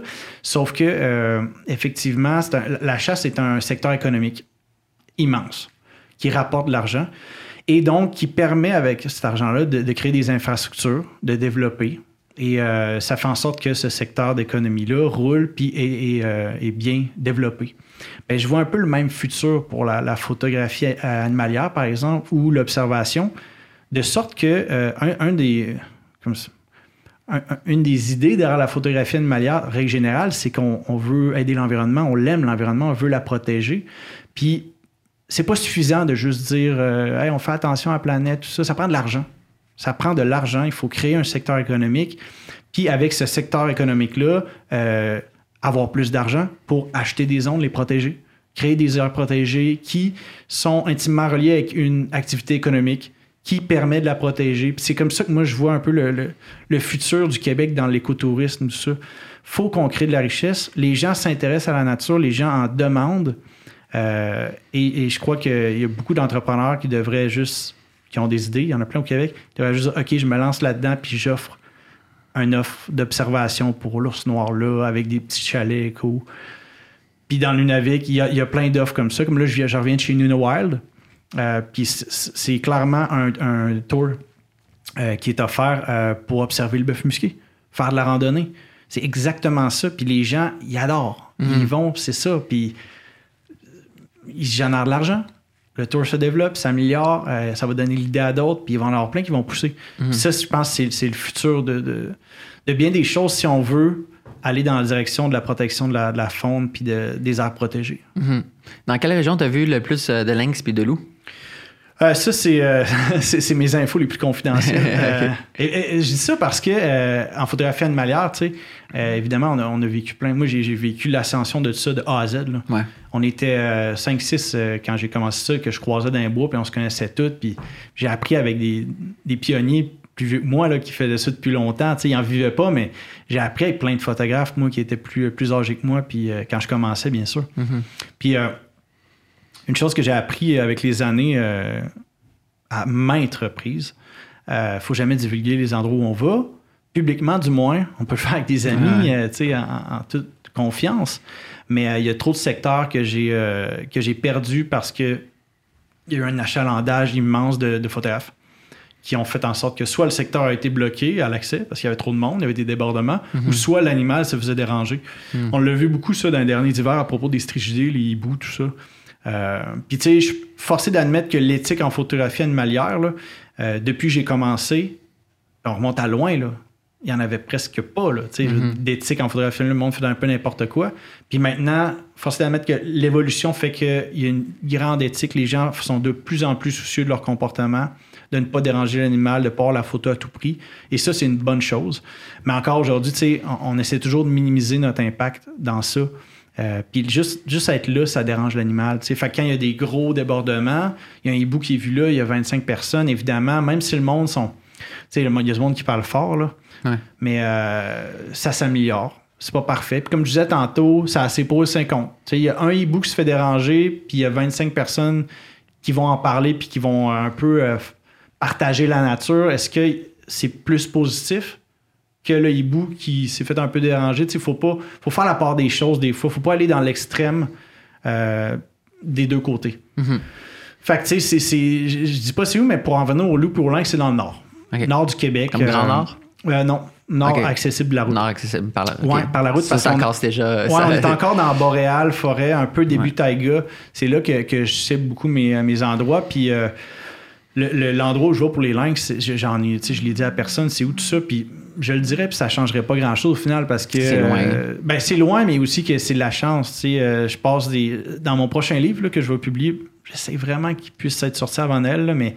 On est encore dans la correction des textes. Puis je me suis lancé dans l'écriture de beaucoup de textes. Là, On- 40 000 mots, fait que c'est plus long que je pensais. là. Mais euh, j'explique tout ça, ces expéditions-là au lynx, qu'est-ce qui se passe. Puis je pense que les gens, dans ce texte-là, vont comprendre tout le, le challenge mental qu'il y a derrière ça. Et tu self-publish aussi comme tes livres précédents? Hein? Oui. oui. Avec ta maison euh, ouais, d'édition. Je vais être euh, autopublié. Euh, T'aimes ça faire ça?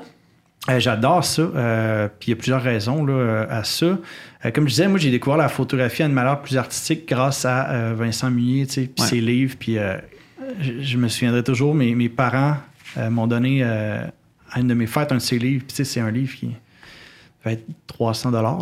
C'est pas, c'est, c'est des beaux livres. On appelle ça des livres là. Ouais. Puis euh, il y en a pas beaucoup au Québec de ça. Euh, Quelques-uns, tu sais, mais c'est, rendu très, très rare parce que ça coûte cher à faire.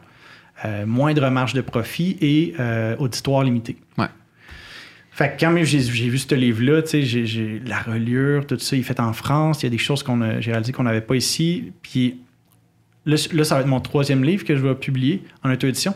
Puis je suis allé vers cette branche-là parce que, euh, puis on pourra en parler parce que j'aimerais savoir ton avis. Moi, c'est le tout le contraire, justement. Ouais, c'est ça.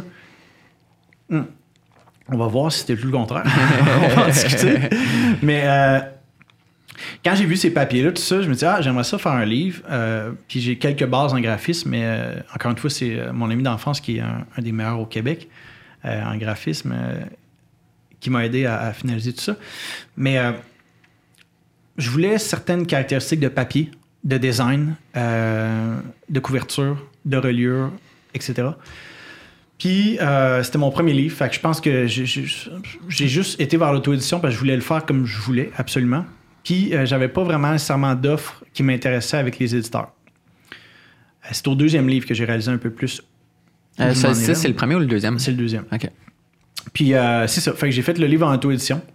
Euh, j'ai tout choisi les paramètres, tout ça. 500 premiers livres euh, qui ont coûté vraiment cher. Mais parce que j'ai choisi juste 500 livres, puis j'avais pris un, un couvert spécial. C'était édition limitée. Puis je le vendais quand même assez cher, 80 tu sais. Puis quand j'ai quand j'ai fait ça, j'avais analysé le marché beaucoup. Il n'y a rien qui. Je ne pouvais rien comparer. Il n'y a aucun comparatif qu'il y avait au Québec de tout ça dans ce créneau-là. Ouais. Fait que là, j'étais là, tu sais, c'est- risqué. euh, C'est beaucoup de milliers de dollars, là. Plusieurs dizaines de milliers de dollars. Euh, fait que là, je me dis, je le fais. Puis la raison qui me motivait à ça, parce que tu sais, il y a- beaucoup, il y a bien d'autres façons de faire de l'argent plus facilement que Ouais. ça, euh, en photo. Tu sais, juste un, un calendrier coûte moins cher à faire, puis il va se vendre à peu près le même prix qu'un livre. Mhm. Tu sais, quand on y pense, puis le travail, il n'y a pas de bon sens à comparer les deux, là, tu sais.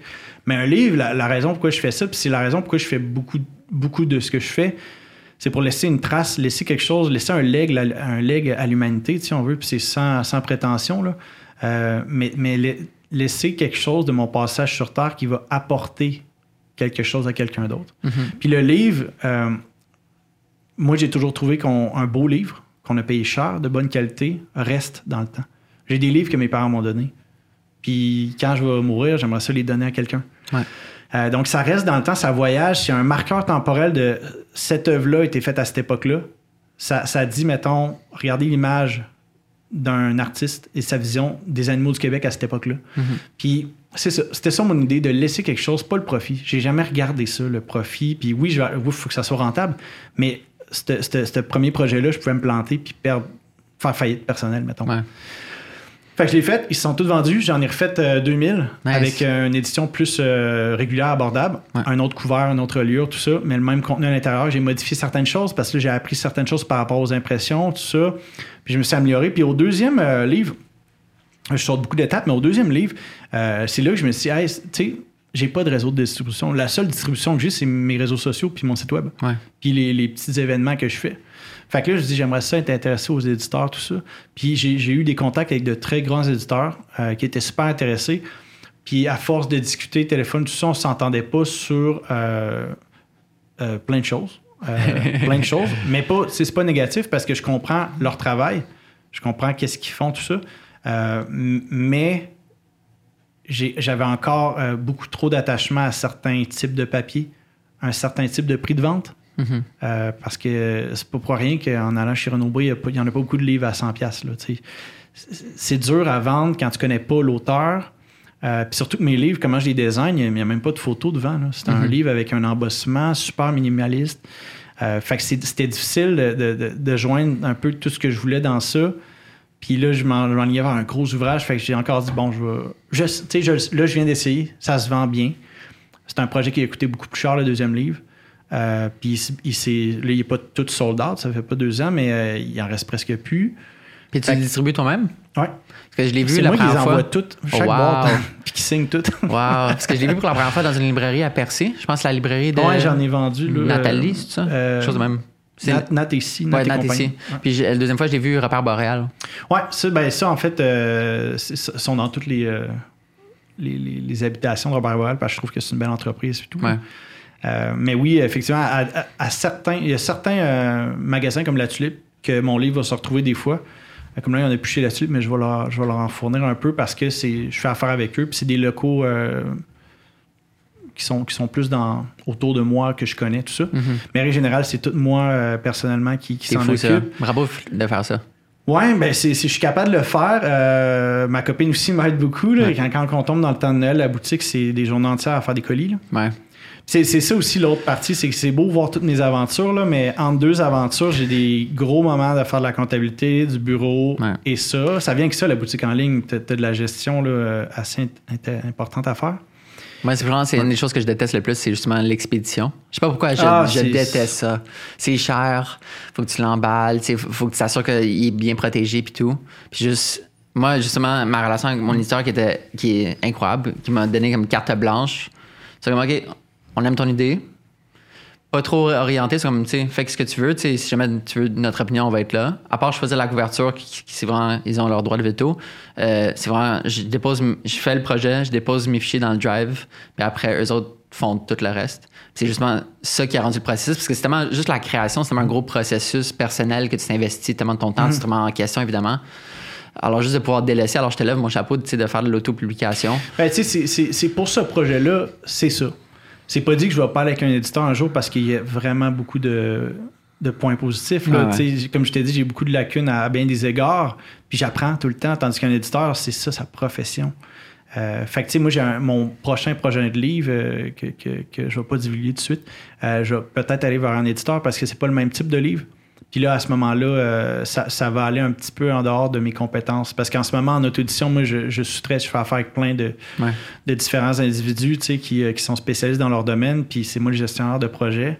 Puis, euh, mais j'ai le- mot à dire sur tout. tu sais, Puis au final, c'est moi qui va voir la première impression là-bas. C'est moi qui va chez le relieur vérifier que tout est beau. Ça demande beaucoup ça. Mais au final, le produit que j'ai, je- content. je- c'est ça. Puis ça, c'est le quatrième que tu veux aller plus vers une maison d'édition? Euh, ouais.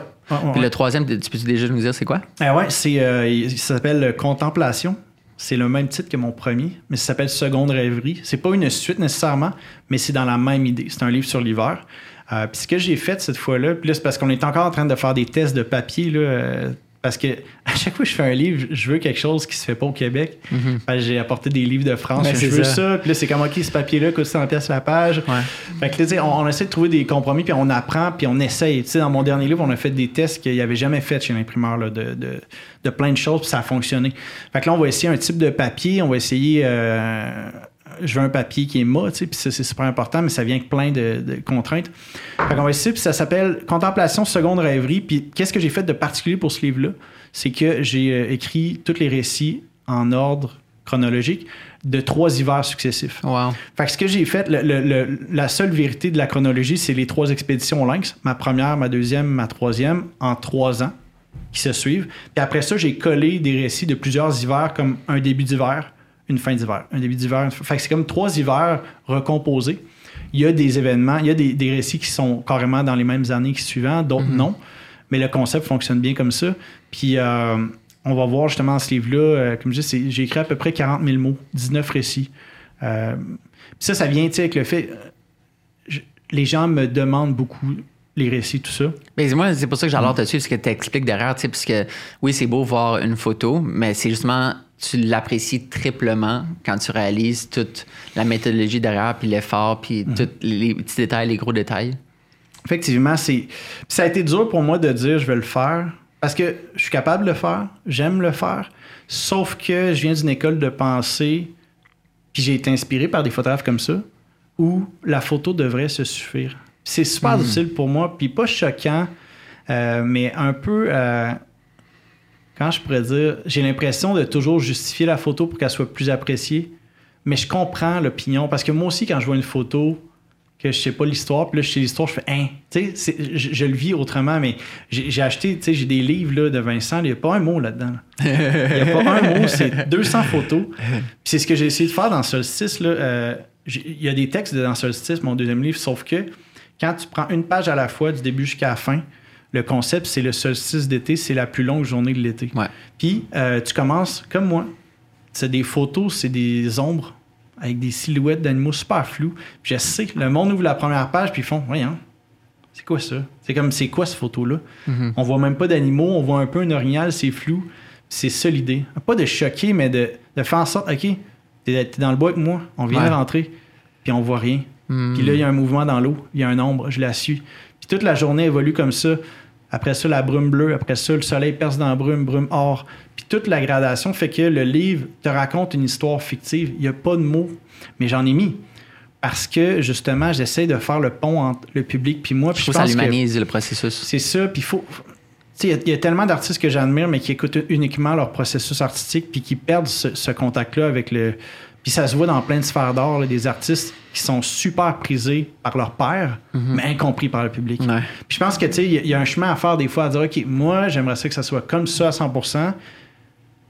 Puis le public veut que ça soit comme ça. Je vais pas leur imposer ça parce que sinon personne va comprendre. Puis l'objectif de mon art, c'est de communiquer puis partager. Mhm.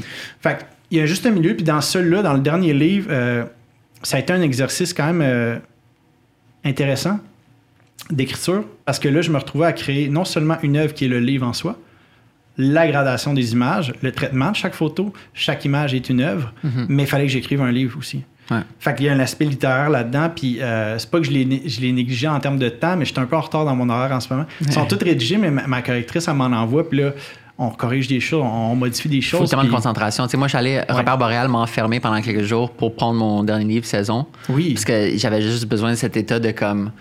Je trouve que c'est le lieu parfait, justement. Oui, moi, j'allais dire en face, c'est la meilleure place pour écrire. Parce que t'as- t'as la fenêtre, t'as la nature, puis tu peux juste comme regarder. Tu peux pas voir d'autres humains sais, si tu restes à l'intérieur. Fait C'est que un je- petit spa le soir. C'est ça. Pour, euh, Ouais. Moi, j'allais jouer au hockey dans le village des éboulements. Ah ouais? Parce que je trouve leur patinoire de hockey extérieur est magnifique, parce qu'elle donne sur le cimetière, puis après sur les montagnes de Charlevoix. Hein, je Et comme pas derrière l'église. C'est hot, ça? Ouais.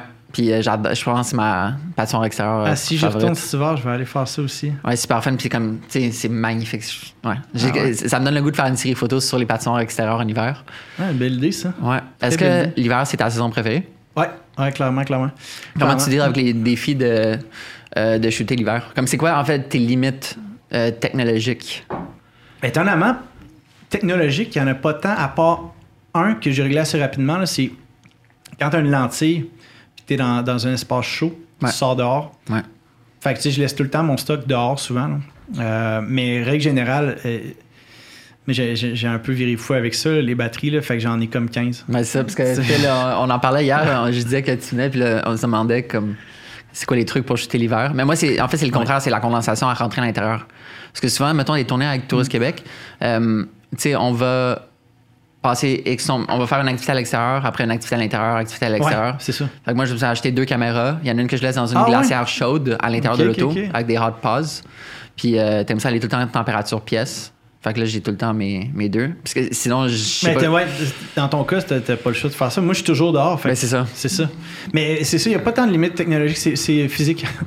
C'est physique le problème, c'est moi, euh, l'humain, Ouais. avec nos. euh, tu sais, j'ai eu plein d'engelures dans ma vie, là, puis euh, j'en ai eu deux bonnes l'hiver passé ici au Nunavik, là, tu sais, qui ont brûlé mon nez. Ah ouais. Puis tu sais, c'est ça le danger, surtout quand t'es dans des moins 45, c- juste comme fixe. Ouais. Le ressenti est pas mal moins que ça. Fait que tu sais, là, je pense que je m'en viens de bon à gérer le froid. Après 12 ans. Ouais, ouais, mais tu sais, il y a des endroits comme mes bouts de doigts, les orteils. Je suis, euh, je suis super sensible. C'est quoi tes gros trucs? Quand tu as eu des tout, ou- ou- ou, euh, aux extrémités, tu deviens plus sensible Ah à ouais. On pourrait croire que c'est comme de la corne. un Ouais, c'est peu, ça, ça- Tu deviens, mais ouais. non, non, c'est pire. Puis mes trucs, euh, c'est de m'habiller vraiment, vraiment comme avec beaucoup de couches. As-tu des bas chauffants? Euh, J'ai essayé les bas chauffants électriques. Je le conseille à plein de gens. Ma, ma copine, elle, elle les, elle les utilise. Les petits liners aussi euh, chauffants. Je Ouais. les conseille aux gens. Moi, j'ai de la misère avec ça parce qu'il faut charger les batteries j'oublie tout le temps. Puis Ouais. souvent, c'est compliqué. Mais pour vrai, j'ai juste appris à. à- à- tu sais, comme. Quand il fait super froid là, au Nunavik pour l'hiver où on fait du skidoo, on se déplace, tout ça, là, j'ai un liner, un gant puis une grosse mitaine par-dessus. Mhm. Puis je je deviens immense. Là. Ouais. J'ai un gros, gros manteau, là, comme j'ai l'air d'une immense patate. Là. Fait que, tu sais, l'idée, c'est juste de pas avoir froid. J'ai des bottes, là, moins 40, là, euh, mes, mes pieds sont lousses dedans, parce que je mets deux bas.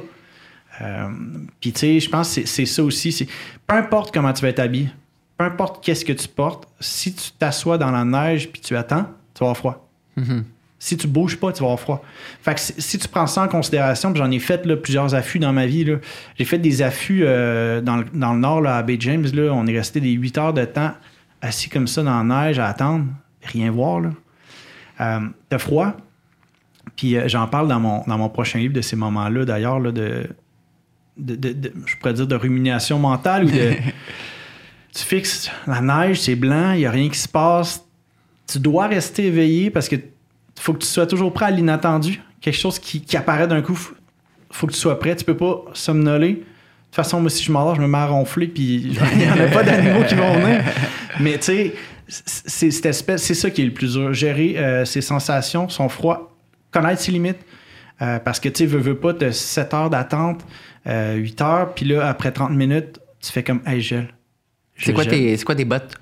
C'est des baffins. euh, Il n'y a Comme- pas beaucoup de marques là, qui font des bonnes bottes d'hiver chaudes, Ouais. mais euh, je suggère toujours aux gens achète-toi des grosses bottes, une ou deux pointures plus grosses que tu C'est plus dur à marcher. Ça fait comme des raquettes en même temps parce que Ouais. c'est plus large. Mais c'est parce que tu peux mettre des, euh, des, des couches. Puis tu sais, le truc dans, dans l'hiver, là, c'est d'y aller en multicouche. Carrément. Ouais. Puis tu la forme d'une botte de pluie? T'as baffin? Euh, non, ils sont pas trop hautes. Moi, ils sont hautes de même. Puis c'est comme. Il y en a des plus grosses qui font ça. euh. Parce que moi, j'ai des baffins, mais je encore une fois, je suis déçu.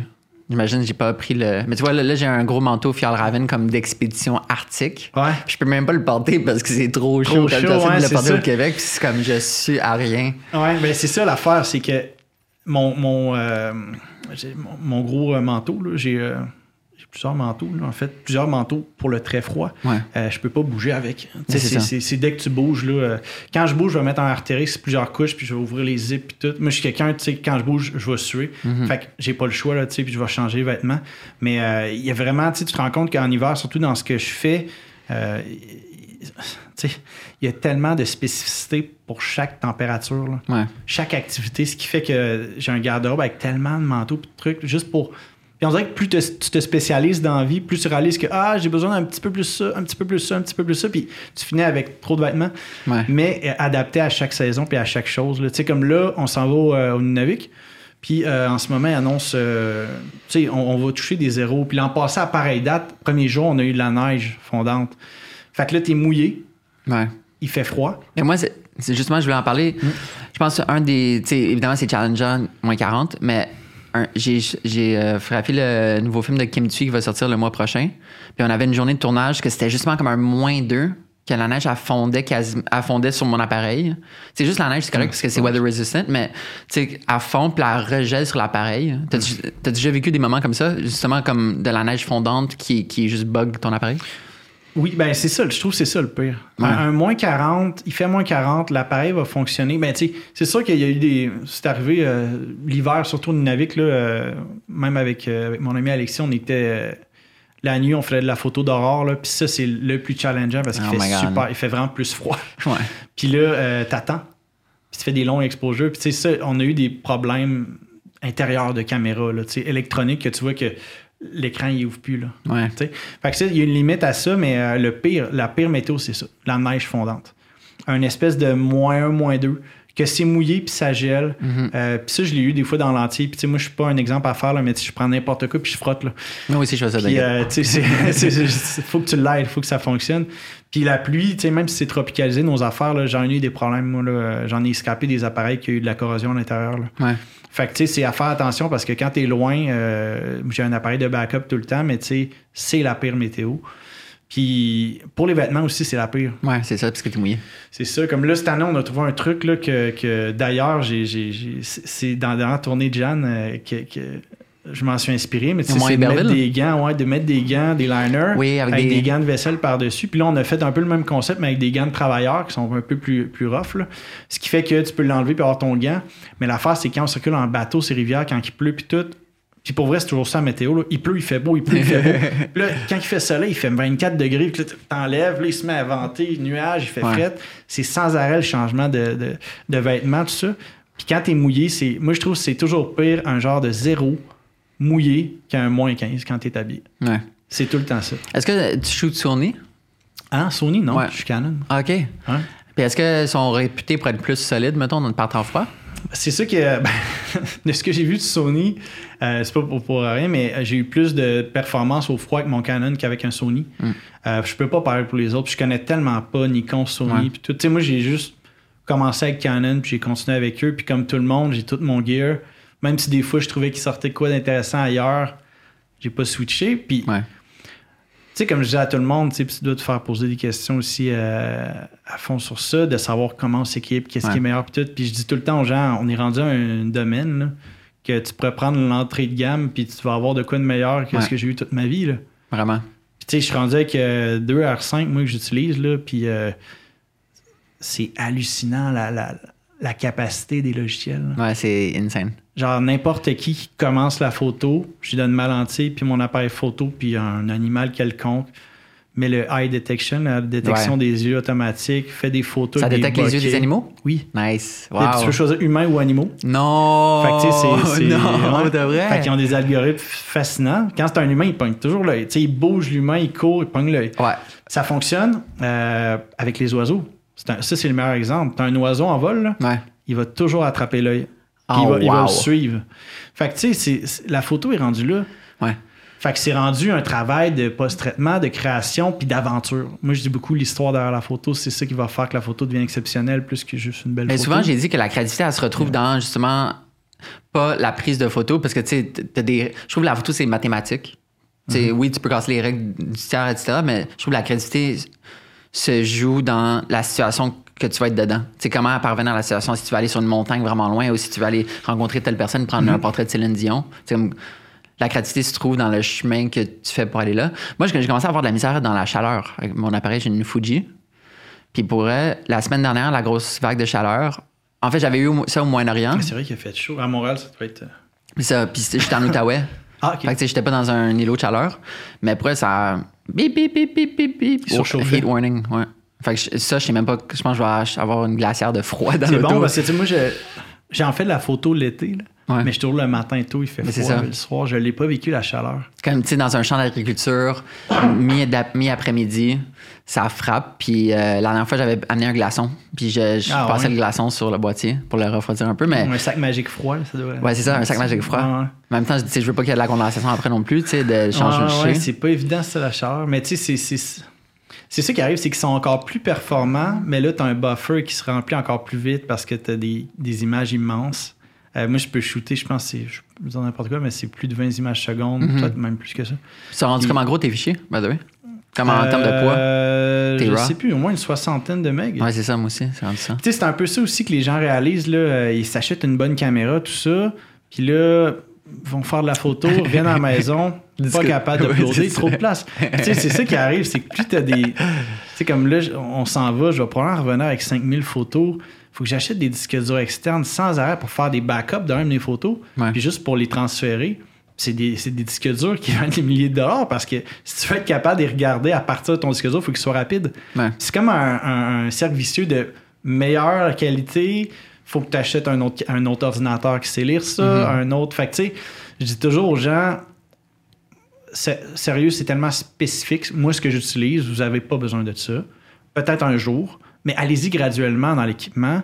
Puis pour vrai, j'ai commencé avec plus que la base. là. Tu sais, J'ai Ouais. commencé avec des, des bridges, là, des trucs pas possibles. Puis mes parents m'ont aidé au début, mais après ça, ben, quand tu veux, c'est moi qui m'ai d'acheter. Puis j'ai travaillé fort. Puis c'était c'était pas le best, mais pour vrai, j'ai réussi des images qui, qui sont dans mon dernier livre avec euh, des T3i, tu sais, Ouais. des entrées de génération de Canon. Moi, ça fait une couple d'années que je vois même pas Puis- comment je pourrais faire des meilleures photos ou que ça serait plus agréable de faire de la photographie avec un meilleur appareil. Comme on Mm. dit, je pas je suis au top en termes de comme qu'est-ce que j'ai besoin, mais c'est rendu tellement puissant. Puis, tu sais, j'ai juste un XT4 qui que le body quoi, il coûte je pense 1500. Puis tu sais, pas besoin d'une- Leica à 15 000 pour. euh, Non, c'est ça. Surtout, moi, je pense que là où l'innovation technologique va continuer tout le temps, c'est dans mon domaine particulier. Parce que là, euh, on veut toujours aller plus proche. On veut toujours capter plus de mouvement avec moins de lumière. Ouais. Puis là, la limite euh, de, de- de la capacité d'ouverture d'une lentille va toujours rester là, je pense. Là. Tu sais, on parle d'une 600 f4, euh, elle est déjà grosse, puis ils peuvent pas faire une 600 f4 grosse de même. Tu sais, Il y a une- il y a une physique dans ça. Là. Ouais. Fait que ça va être au niveau des logiciels, des stabilisateurs, tout ça. Puis déjà maintenant, tu sais, juste te dire, tu connais les, les vitesses d'obturation. Euh, euh, je prends le R5, par exemple, avec la 100-500, qui a pas. Tu sais, elle, elle tombe à F. à part à 5.6, puis elle finit à 7 quelque chose, je sais plus exactement. Wow. Aussi important.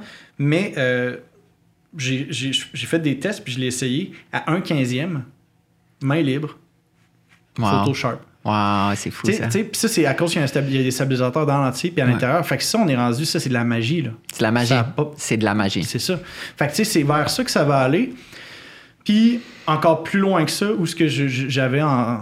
Où ce que je pense que ça va aller, c'est qu'avec toutes les, les- les innovations en intelligence artificielle, qu'on est capable de créer des images à partir des, des banques d'images, si tu joins cette technologie-là avec des appareils photo, surtout dans le domaine animalier, Mhm. puis qu'à l'intérieur de l'appareil photo, il est capable de voir le renard, puis de simuler quelque chose, puis te donner l'image parfaite en créant, puis en ayant ce que tu as, Ouais. on va tomber à une espèce de magie où la limite va être rendue la Flou. réalité floue. C'est ça que c'est pas, c'est pas dangereux parce qu'au final, peu importe ce qui se crée en image euh, à- en intelligence artificielle, tout ça, ça, ça remplacera jamais l'expérience. Tu sais, Ouais. Comme tu disais tantôt, le chemin puis euh, comment on s'y rend. Ça, ça va toujours rester. L'histoire, le vécu, c'est vrai, ça. Pas que c'est pas vrai, Ouais. qu'est-ce qui se crée ailleurs. Ou, euh, D'ailleurs, j'ai photographié Mais- un spectacle, puis tu as besoin d'avoir un photographe sur ben place oui, pour ben photographier un oui, ben spectacle. oui. Puis tu sais, ça fait trois jours, j'attends un renard sur l'île d'Anticosti dans, un, dans, dans une, euh, dans une, euh, une épave, ce qui est arrivé, tu sais. Puis il neige, il fait froid, puis une carcasse de, de marsouin, puis à troisième jour, je réussis, puis je me suis fait une cachette dans les algues, tu sais. C'est- Tu, tu peux pas, tu peux les inventer, cette histoire-là, mais quand tu sais que c'est vécu, puis c'est Ouais. vrai, ça va toujours rester euh, plus marquant chez l'humain que n'importe quoi qui, s'invente, tu sais. Parce que l'humain, euh, il y a un lien. Tu sais, il dit, je, peux, je peux vivre ça, il a vécu ça. Ouais. Fait que, tu sais, je pense que l'inno- l'innovation va avoir lieu dans mon domaine, puis il va y avoir un bout que ça va être, on va se questionner de savoir c'est quand que ça arrête. Puis il faut qu'il reste des animaux à cette époque-là aussi. Ouais, parce que plus on avance, plus ils sont durs à trouver. Qu'est-ce que qu'est-ce que tu te souhaites le plus euh, pour ton exploration au Québec dans les prochaines années? Euh, moi, quand j'ai commencé à aller au Nunavik, tout ça, un, un de mes objectifs, c'était de faire un livre sur la biodiversité euh, du Nunavik. Puis euh, ça a toujours été une fascination pour moi, comme bien des gens, de dire qu'est-ce qu'il y a en haut. là? Il y a des Inuits, c'est qui eux? Euh, puis euh, finalement, quand je suis allé là-bas, j'ai vu quelques animaux. J'ai réalisé que la toundra, l'immensité de ce territoire-là, il y a des animaux, mais c'est comme des aiguilles dans des bottes de foin dispersés partout. Puis ce que j'ai découvert, surtout, c'est une culture riche, des gens chaleureux et intéressants, qui ont vraiment beaucoup de choses à dire, qui méritent d'être écoutés. C'est ça, je pense, ma plus. euh, c'est pas ma découverte, mais personnellement, c'est ce qui m'a le plus euh, euh, surpris de l'endroit, puis qui m'a le plus passionné, là, en plus de la biodiversité et du territoire. Fait que pour la suite, il y a plein de choses que j'ai pas vues encore en termes d'animaux. Ce qui fait que ce livre-là est un travail en progression qui va mener un jour peut-être à sa réalisation, mais je veux un ours blanc. Puis tout le monde me dit comme, ah, va à Churchill. Tu sais, ouais, ok, je vais payer le montant, je vais avoir une photo d'ours. L'histoire, c'est quoi? Mhm. Puis ça, c'est bien important pour moi. Puis je pense que c'est ça que j'ai réalisé euh, au cours des dernières années. Il y a des choses qu'on voit sur Instagram. Tu fais, hey, les photos, tout le kit. Puis ils sont là. Puis on les a vus. Mais maintenant, qu'est-ce que ça apporte? Ouais. Qu'est-ce que ça apporte au monde euh, de voir une, une belle photo d'ours polaire? On dit ours blanc, en fait, là, faut pas dire ours polaire. Pourquoi? Euh, scientifiquement, c'est les biologistes qui m'ont dit qu'on appelle ça un ours blanc, pas un Ah ours ouais? polaire. ouais. J'espère que je me trompe pas. mais, si je me rappelle ce qu'il me dit, c'est ça. Et euh, je pense que c'est ça. C'est pas tant. L'important, c'est pas dans la rareté de l'espèce, euh, mais dans la quête qui te mène à la rencontre. Puis l'ours blanc, pour moi, c'est ça. Puis de pouvoir dire c'est un ours, pol- un ours blanc, j'ai de la misère, moi aussi. Ouais. J'ai tellement toujours dit ça. De pouvoir dire c'est un ours blanc du Québec dans notre territoire. Tu sais, comme à la baie James, qui, qui sait qu'il y en a? Là? Il y en a sur les îles, tu sais, puis c'est dans le territoire, puis c'est proche. Euh, il y en a sur la côte nord, euh, il y en a partout où nous navigue, tu sais. Puis à date, j'ai, ma- j'ai été malchanceux, j'ai pas réussi à les photographier, même si j'étais dans des secteurs où il y en avait. Euh, mais tu sais, ça reste qu'il y a une quête. Puis elle devient de plus en plus grosse, cette quête-là, puis elle est de plus en plus longue. Puis c'est drôle parce que je prends plein de détours in- inattendus. Fait que ce livre-là, ça va être ça dans mes prochaines années, mon plus gros projet là, à long terme. Ça va être ça, les renards arctiques que j'ai pas réussi encore à photographier. Lièvre arctique en, en pelage d'hiver aussi. C'est toutes des espèces qu'on a au Québec euh, qui sont dans les plus belles au monde. Et euh, je tiens à ce qu'ils soient du Québec. Puis Ouais. je tiens à dire Québec parce que oui, je peux dire Nunavik, mais puis oui, c'est un territoire qui est différent culturellement, euh, géographiquement, politiquement. C'est c'est un autre territoire carrément. Mais on est dans la même province. Puis euh, il y a vraiment un pont à faire entre les deux provinces. Culturel en tant qu'individu. Puis je pense, je crois vraiment au futur de ces deux, euh, ces deux endroits-là, si on travaille conjointement, que, que- qu'on apprend à se pardonner le passé parce qu'il y a beaucoup de, de- de- Charge émotive. de charge émotive. Puis euh, moi, j'ai réalisé qu'avec les activités que je fais, là, quand j'ai eu des guides inuits, tout ça, euh, on avait des belles, euh, des belles camaraderies avec l'observation parce que en, en partie, c'était nouveau pour eux d'aller voir des bœufs musqués pour les regarder. Ah ouais? Ouais, euh, c'est- c'est- Parce j'ai que vécu ça. ils les chassent. Euh, pas tous les villages. Il y a des, les, les bœufs musqués, il faut dire qu'ils ont été introduits, ils sont pas indigènes du Nunavik, ils ont été introduits du Nunavik, euh, du Navut, c'est un mix. Et c'était à la base un projet de, ferme pour une fourrure, parce que c'est la laine la plus, la, laine la plus chaude au monde. Puis bref, ils ont, été transformés en projet d'introduction. Puis là, il y en a beaucoup partout autour. Puis euh, il y a des Inuits qui n'aiment pas les bœufs musqués parce qu'ils pensent qu'ils prennent la place des caribous. Euh, il, y a, un peu polémique autour de ça. Donc, il y a des villages qui les chassent, d'autres qui les chassent moins. Euh, mais c'est ça, tu sais, j'ai vécu que moi, je leur partageais ma passion. Puis je pense que ça fonctionnait bien parce que j'étais super intéressé à ce qu'ils me partagent leur mode de vie puis leur passion à eux aussi. Puis j'ai senti cette espèce de respect mutuel-là. Euh, puis je pense que ça part de l'intérêt à s'ouvrir à l'autre.